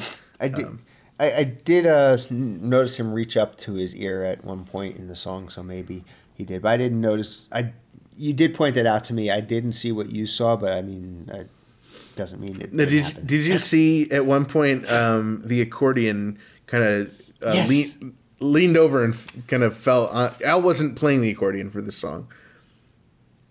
Right. Yeah. Yeah. The accordion kind of felt he because Al's animated in this song. He's very animated.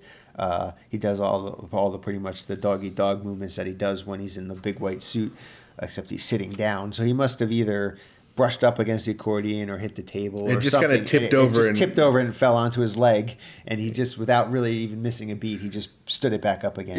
Yeah, yeah, just kept going. And the uh, the other thing I wanted to point out was um, was uh, at the end of the song, um, he does a rough rough at the end of the song, and I thought that was pretty cool. Al makes the the rough rough noise like a dog uh, making barking noise. I thought that was cool because earlier in the show we got cat noises during Melody. Cat noises, dog noises, we got it all um, tonight. And um, so after Dog Eat Dog, Al started talking about how he met the various members of the band. Yep. Uh, you know, he talked about meeting Bermuda on the Dr. Demento show. Um, again, he let us know he met Ruben on I- Grindr. I wish you could have seen Ruben where you were sitting because as uh, he's talking about how he met you know Bermuda and going through the story about that, and then you re- then uh, next he goes and Ruben, you know, and, and all Ruben did is he he just kind of like walked away like oh I'm gonna get some something horrible's gonna happen and he put his hand over his ears like like it's like I don't want to hear what Al's gonna say so I really wish you could have seen Ruben where you were sitting That's hilarious. because it was I, I could see Ruben uh, for a lot of it. I wasn't looking at him at that point. Well, though. I was looking at him and and because I knew that he was gonna. I was hoping he was gonna say something about Ruben. Yes, he said he met Ruben on Grindr. and uh, so of course then then he went into how he met Jim and Steve. Um, Appropriately enough, uh, in in Las Vegas. met them in Las Vegas, not Las Vegas proper, Right. but at a casino way off the strip. And he said that casino is not there anymore. um, it was destroyed so they could make room for more desert. Yeah.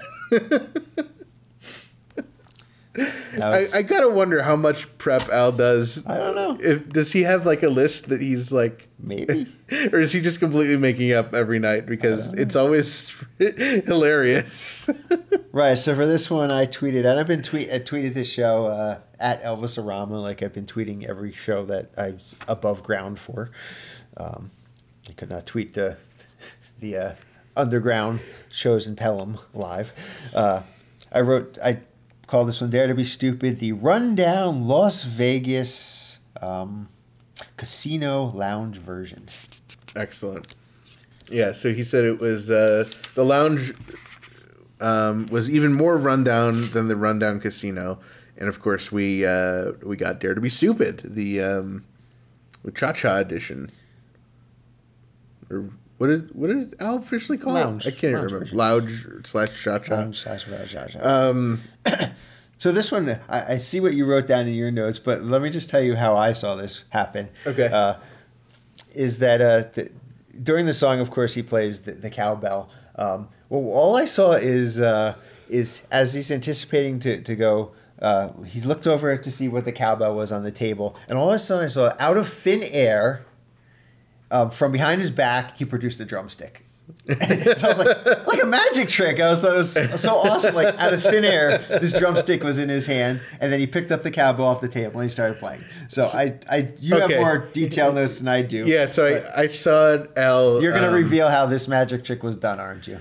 Yeah, I'm the masked um, podcaster, and I'm you know You're gonna ruin the illusion. other podcasters hate me because I reveal the tricks. Um, yeah, I just I- didn't. It wasn't magic to me because I saw Al pick up the drumstick, but then rather than uh, take it from his left hand to his right hand, I saw him reach behind his back and hand it to his right hand. That's what. Ah, you gave away the. Trick. It was so much more magical the way I saw it. um, and then uh, I did volunteer. You volunteered, and there was another volunteer as well. Uh, I believe it was uh, John Katz, It was John Katz, and both of you volunteered with the same exact hand. Your our left hands. left hand. Yeah. Um, Did you plan that ahead of time? We did not. Wow. what are the chances? Well, Uh, yeah, I mean, I probably guess 50 50. Yeah. Unless you count some of the other weird ways I've raised my hand. Um, I decided for uh, he does end the song with "Dare to be stupid, cha cha cha." Um, I decided to do a fist pump for cha cha cha, and I say cha cha cha out loud. okay, that's acceptable. I say it out loud.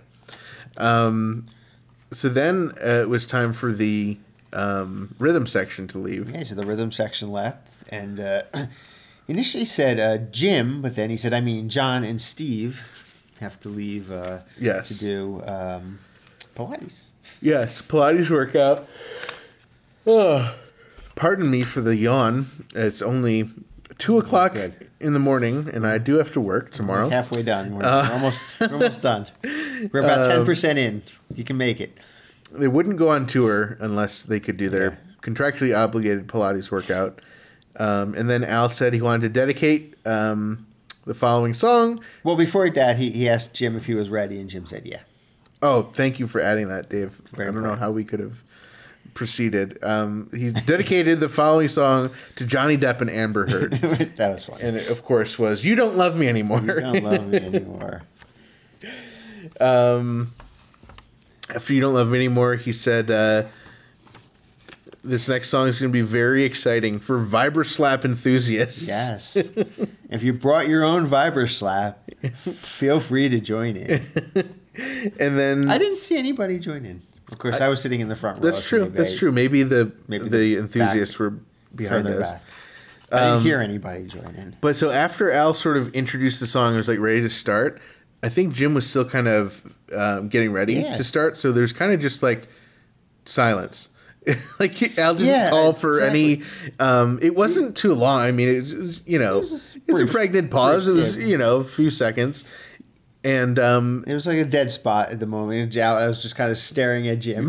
waiting for Jim to start, and and Jim then said, "It goes like this: and then just started playing. It was great. Um, close but no cigar." And do you, I don't know if you remember um, the number I got last time, but um, I've talked about for a while, and then I think starting at the Ryman, I counted the number of vibra slaps that Al does.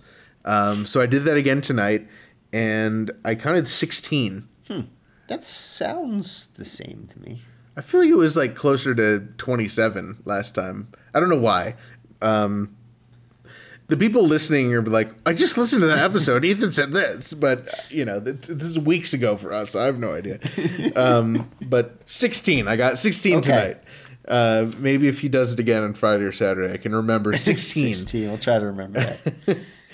So what, during one of the vibra slaps while you were counting, at, at least one of the vibra slaps, I noticed that El sort of lifted up his uh, leg really high as he hit the vibra slap. Like he was really animated. He just because he was sitting and he lifted up his, uh, I guess it would be his right leg really high in the air.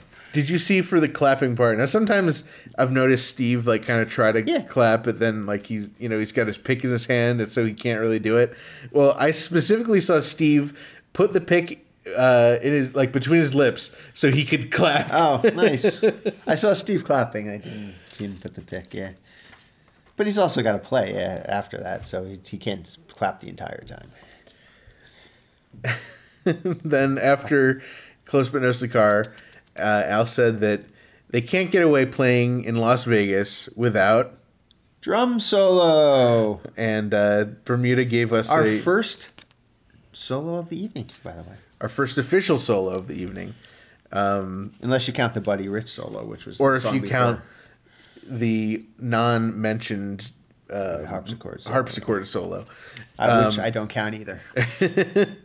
So um, it was a one hit. Uh, Yeah. John Bermuda Schwartz let him hear it. Uh, Al said, and then Jim was still not ready. He said, "I." He said, "I think Jim is still tuning. So how about a drum solo reprise? and we got um, twice as long of a drum solo. Three times as long. Oh, I only heard two hits. Well, should have been sitting where I was sitting because I heard three. Maybe it was an echo.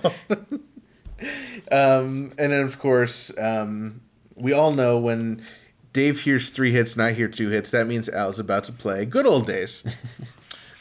well, I just want to mention. I don't know if this is the first time uh, that uh, we've had a drum solo followed immediately by a drum solo reprise. At least on this tour. it's the first time I recall. Yeah, I could be proven wrong by looking at Brad's spreadsheet. could be. but uh, based on my memory, yes. Um, so we old heard "Good Old days," yep. It's always always a blast. Um, Al picked up his accordion again after good old days. Loud cheers, and he said, "There's only 200 days left until Christmas." And He's kind of in a festive mood. I wrote th- and uh, he said he wrote this song in uh, 1986, 1986.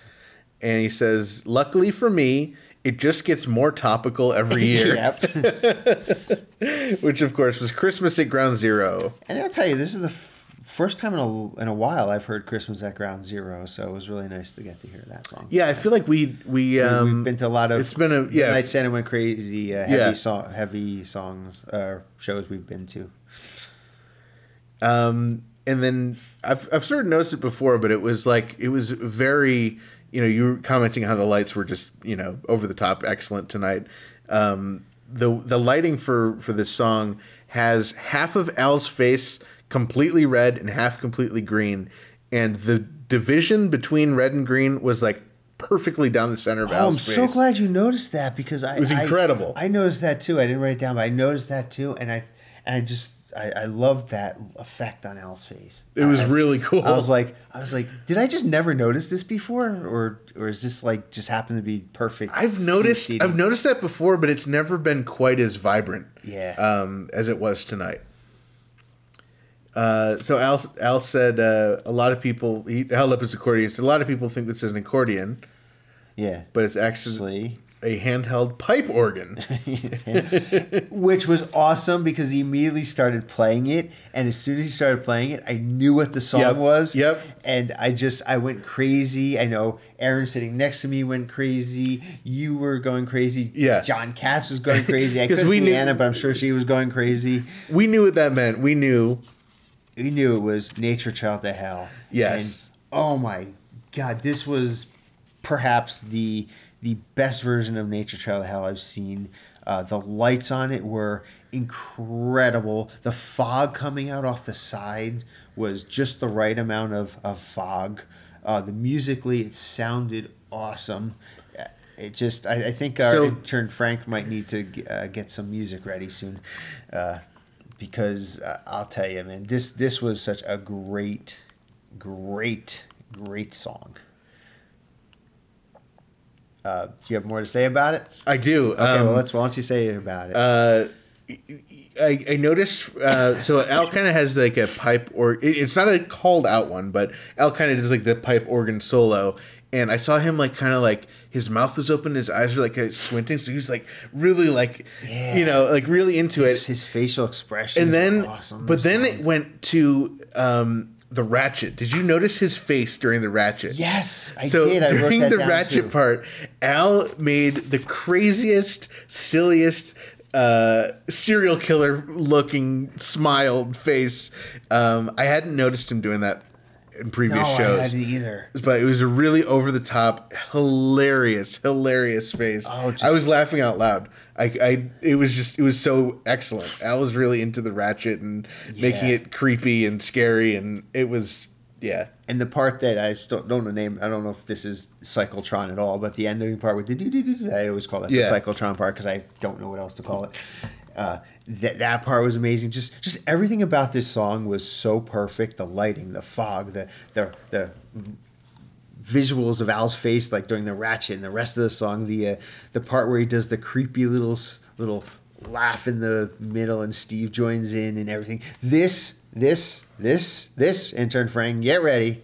This is Dave's pick of the night. It's Dave's pick of the night. Yes, love this song. Loved hearing it. I'm so happy I got to hear it. It was a great song. Yeah, I don't know if I I don't really pick songs of the night usually, but um, that was probably would be mine too if I picked a song of the night. Um, it was yeah, it was just excellent. You know, Al's extra, you know, the extra layer of Al doing silly faces on top of an incredible performance It's just hard to beat. Um, Yeah. So next he said, "We're nearing the end of the show, and I booed. I, yeah, Everybody people booed. booed. Aw. Oh, boo, boo. And he says, You know how the passage of time works. But I'll tell you a story. And uh, yeah, it was a story And about. Yeah. Good. I didn't take notes on on what he said. Oh. Um, oh, he just It was said pretty standard. Yeah, it's pretty standard There story about how France, how uh, France. Oh, somebody yelled out. Um, somebody yelled out Francis A. Johnson or something, or he yelled out. No, Francis, he said Francis A. Johnson, and someone wooed. Yeah, someone wooed, and then he said, "Thank you." That's right. um, I believe it was uh, one of our our friends in the front, and um, I was uh, tonight. I was wearing for the first time my Jerry's Bait Shop shirt, and um, so I I did not get to wear my Jerry's Bait Shop shirt on an Albuquerque night, but I was thinking during this song about how. Um, John Katz has his Discover Darwin shirt, Yes. so how perfect that uh, he gets to hear yeah. um, hear this song tonight. I guess if we're talking about shirts, I was wearing my Dare to Be Stupid shirt from the, uh, I believe that's Fort Lauderdale. Yeah, uh, um, St. Augustine. I'm sorry, St. Augustine uh, show back The in Strings Attached VIP. 2019 tour. Uh, so I got to hear my shirt that I was wearing, Dare to Be Stupid. no, you didn't hear Dare to Be Stupid. You hear Dare to Be Stupid, uh, Las Vegas Casino Lounge, whatever you tweeted. Um, But uh, I, I didn't. a- Uh, I didn't ask specifically ask uh, Erin about this song, but the way that she was dancing in her seat and and freaking out about this song, my guess this would be Eric's pick. Of, Er- I'm Erin's pick of the night. pick of the night. Um, I just, I, I don't know. I had a weird thought um, uh, to, tonight during the song. You know, Al mentions you know the time in during Right. this the song a few times, and he also mentions exit fifty miles. Yeah. So I was thinking, if someone wanted to, and I'm sure someone's already done this, you could figure out how fast he's driving on average um, to get 50 miles uh, between those two times. I feel like somebody's done all that analysis. I'm sure someone has. I remember reading. I Something. remember reading something about uh, that. on that on a World of Weird Al Yankovic forum. I remember somebody posting something to that effect, where they there used to be a, a one of my favorite threads on that that board used to be a thread called like overanalyze this, and it would be people doing exactly what you just I said. love that. I love a that. lyric in the song, like somebody would say. Um, somebody went through uh, and, and figured out uh, like in trapped in the drive through you know um, uh, how much each you know piece cost. You know, uh, you know, and, and, and Oh, I which- love which that. po- you know how much each uh, each item that they ordered and the drive-through cost, and uh, and you know, ha- you know based on how much change he had. You know, If if anyone listening like feels inclined to do that kind of stuff, I would love to hear about that stuff. And you know, then do things like try to figure out like which Southern California uh, um, eatery, you know, fast food eatery Has those had- prices? had, had those prices or was close to those prices to try to figure out which which drive through. I feel like we could do a whole inch episode Oh, I would of love to do people that. people sharing their uh, I would love to obsessive. Do that. I would love to do. That. I've been wanting to do that for three years. Yeah, so um, yeah, if, if someone has has some of that ready to go, or you want to do some of your own custom work, Oh, I'd love. Um, yeah, let it'd just be, it'd be a lot of work, but we we, could do one of those. yeah, I don't suggest us doing the work. I suggest Somebody our- else do the some work? of our listeners who who have uh, free time on their hands do some of that work. Let let Frank know about it, and we'll uh, put something together eventually. Um, I also just had the random thought about how the two closers that we've seen so far this tour are both about either a city or a state. Um, biggest ball of twine, in Minnesota or Albuquerque. I thought that was kind of interesting because there's not a whole lot of Al songs that are you know have a city name or state in it. Um, Interesting. anyway, Technically, they're both about cities because the biggest ball of twine in Minnesota is about Darwin, Minnesota. but he doesn't mention Darwin in the title, but it's implied. Um, so it was great. We, uh, you know, of course, there's a standing ovation, which um, Yep. the uh, instead of leaving the stage, Al and the band stayed on stage, and it was um, one of the the lesser eventful ones. There was there's a lot less going on than normal. It was more just what you'd expect they actually do uh, during an encore. Just a lot of hanging out, standing around. I just saw Jim kind of sitting down, drinking some water. Yeah, Jim you know. was drinking water. Ruben, uh, I think Ruben was sitting down. Bermuda was standing off to the side, just standing, staring at something. He was he, at one point. Bermuda was cleaning his glasses on his shirt. Um, And uh, yeah, people were just kind of patiently standing Steve and around. Al were just kind of standing off to the side. I think. Yeah. At one point, Steve went over to Al, and you know we've seen in the past Steve kind of instigates, "Hey, we should go do an encore." Uh, so Al uh, tonight kind of like brushed Steve off, like, "No, no, no," and he walked away. but then they decided to do the um, uh, encore. Okay, yeah, they got- that my train of thought. Um, Yeah, he kind of said, said uh, you know, we don't usually do this. This is an audience parti- uh, participation. Um, I'm gonna let the audience decide, so everyone yell out at the same time. I yelled out. My request was David Ethan's 2000 Square Podcast theme song. yes, very long title. I yelled the exact, same thing. we were in the front row center, so you think he would have heard us, but he said it was a pretty unanimous. Uh, Well, two people said at least two people. he said David. almost. He said almost Okay. unanimous. He didn't say it was unanimous. He said almost unanimous. okay. And he says, and he turned to Jim. He said, "Do you know this one, Jim?" And uh, Jim said, "Yeah, he did." You know, and he Jim "Uh, said, "We'll give it a shot." give it a shot. You know. Yeah. Um, and this was interesting. Uh, the As soon as they started, I was like, like, I've heard this song before on this tour very recently.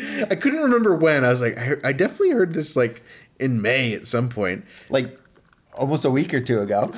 yeah, we looked it up, and it it happened Well, on May yes. twenty seventh. So yeah, May twenty seventh when we were in Pelham, the first show uh, in the caves. Uh, the song was "Do Wah Diddy." Uh, the, I think this is the first repeat song, um, cover song that he's done on the tour. yeah, it's it's uh it's by Manfred Mann. Yeah, man for man. Uh, Doo Diddy Diddy Do Wah Diddy Diddy. Yeah. yeah um i was surprised to hear it I- So quickly. i think we knew that songs were going to be repeated i think that's something that um either ruben or bermuda someone told us on on an episode Bermuda told us. Yeah, maybe. um so but i was definitely surprised that it was just you know so quickly repeated um I mean, and i'm also great- surprised that of if the song is going to be repeated of the covers that i would hear both of them so No, I, I was, that was surprising. surprised. Like, I'm like, wow, I can't believe I heard this song before, and I can't believe uh, I heard it like recently, obviously, and Right. and well, but I mean, you know, Al or Bermuda Al, you know, they, they never said they would never repeat uh, cover songs. This is a great song. I, I enjoyed hearing it. Everybody was singing along. Oh, it's so it. fun I because was the audience. I it, was too. Yeah, Uh, it's just such a fun. uh, Diddy's awesome High energy hear. I'm- song, I'm glad. yeah. you- you- but it's just it was a surprise. I, you know, I didn't expect it to happen this soon in the tour. Now, I guess um, maybe Al was thinking, well, uh, we just played this in Tennessee, and I'm in Nevada. I mean, the chances of, of somebody being there at both shows uh, and hearing it these both nights, Well, there were at least three people who were at There both were. those shows. there were. Al should know that. No, in uh, the front row, in, within like five seats of each other, were three people who just heard that song. But Um, anyway, it was it, it was so so. The answer to the question is: Will Al repeat songs? Yes, because he did. Um, and uh, is will, will he go through all the songs um, that he intends to play and repeat songs? So I guess that's to be determined. And it, yeah, I guess it's all. But, the, uh, there's a lot of questions. You know, has he? Have they played all the songs that they're going to do, and now they're just going to start repeating them? The you know, is this? Um, you know, like Dave, you said, was this Alice thinking? Well, I just did it in. It's fresh. 'cause will- it's fresh in my. It's fresh in our our. Uh, you know, you know, th- these are songs they play every single night, so you know they have to learn them. You know. The, the day before. If you're gonna they- repeat it, why not do it closer why- yeah, to why it? repeat it, cl- and we're far enough away that you know reasonably, other than the uh, hooligans in the front row. uh, Well, the uh, the other thing I, I was thinking people about is. I don't you know the I don't know who's I think Ruben told us that um, when they do sound check, what they do is they play that night's uh, cover song and the next night's cover song, so it gives them a little extra practice.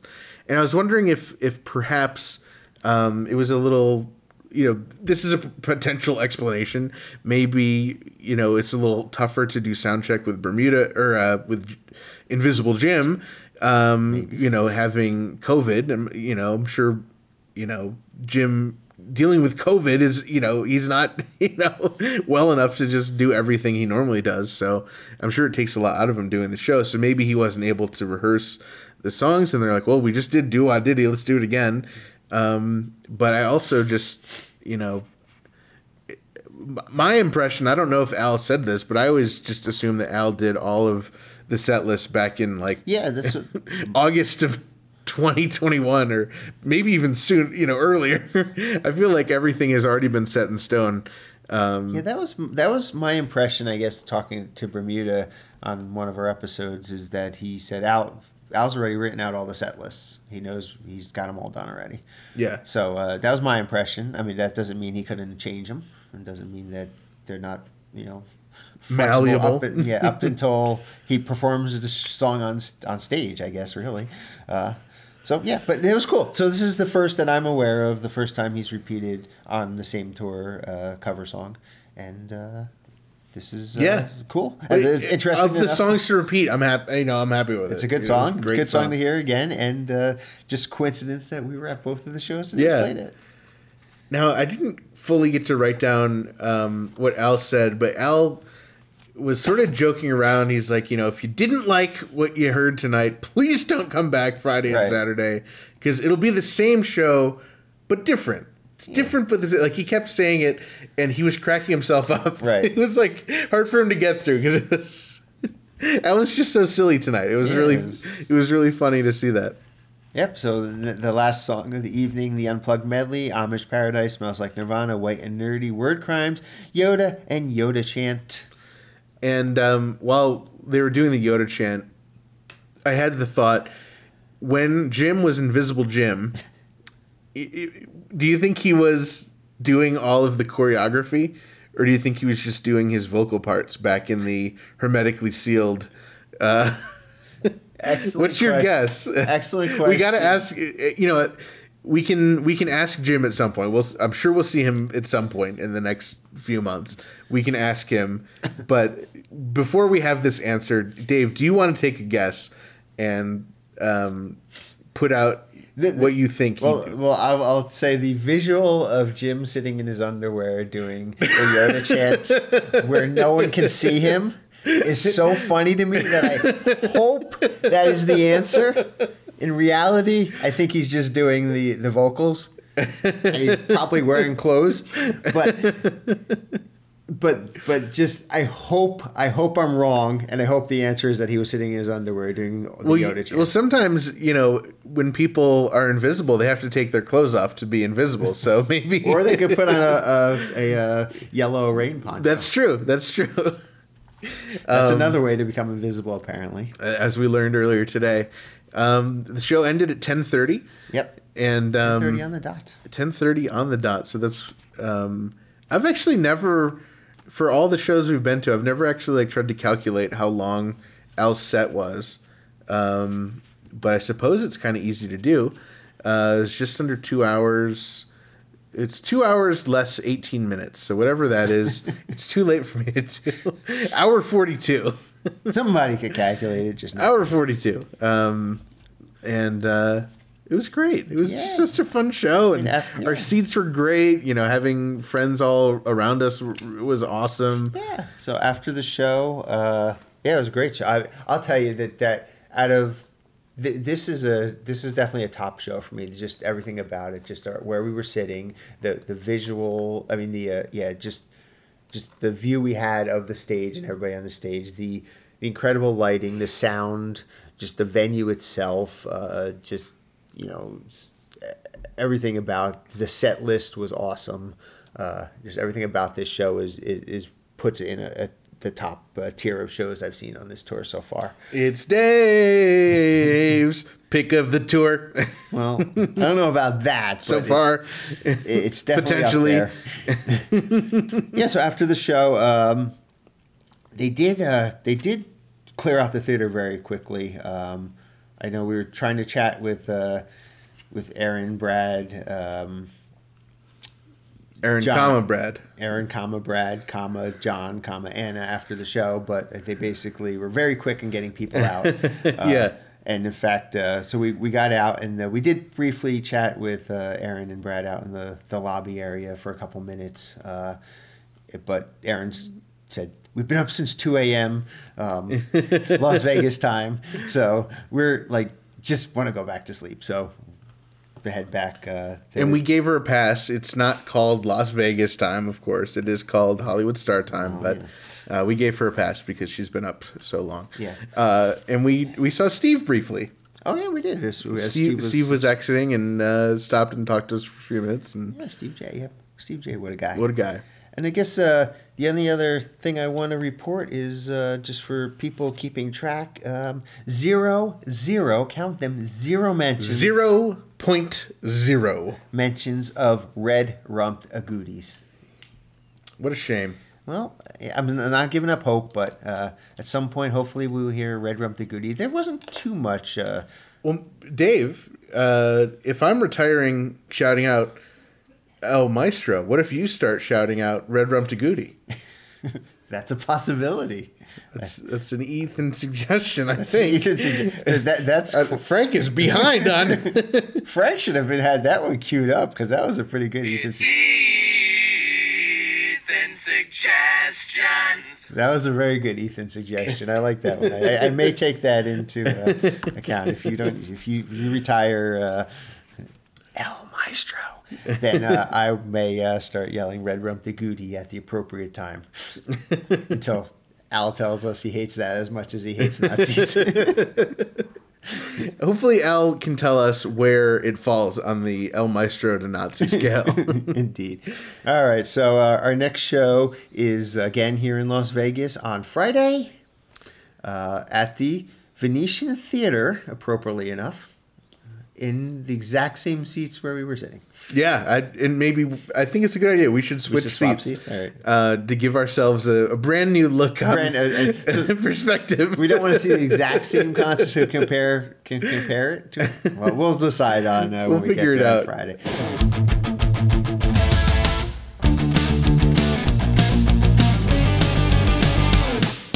That was Dave and Ethan's 2000 inch Weird Al podcast. Ridiculously self indulgent bonus episode 18 centimeter.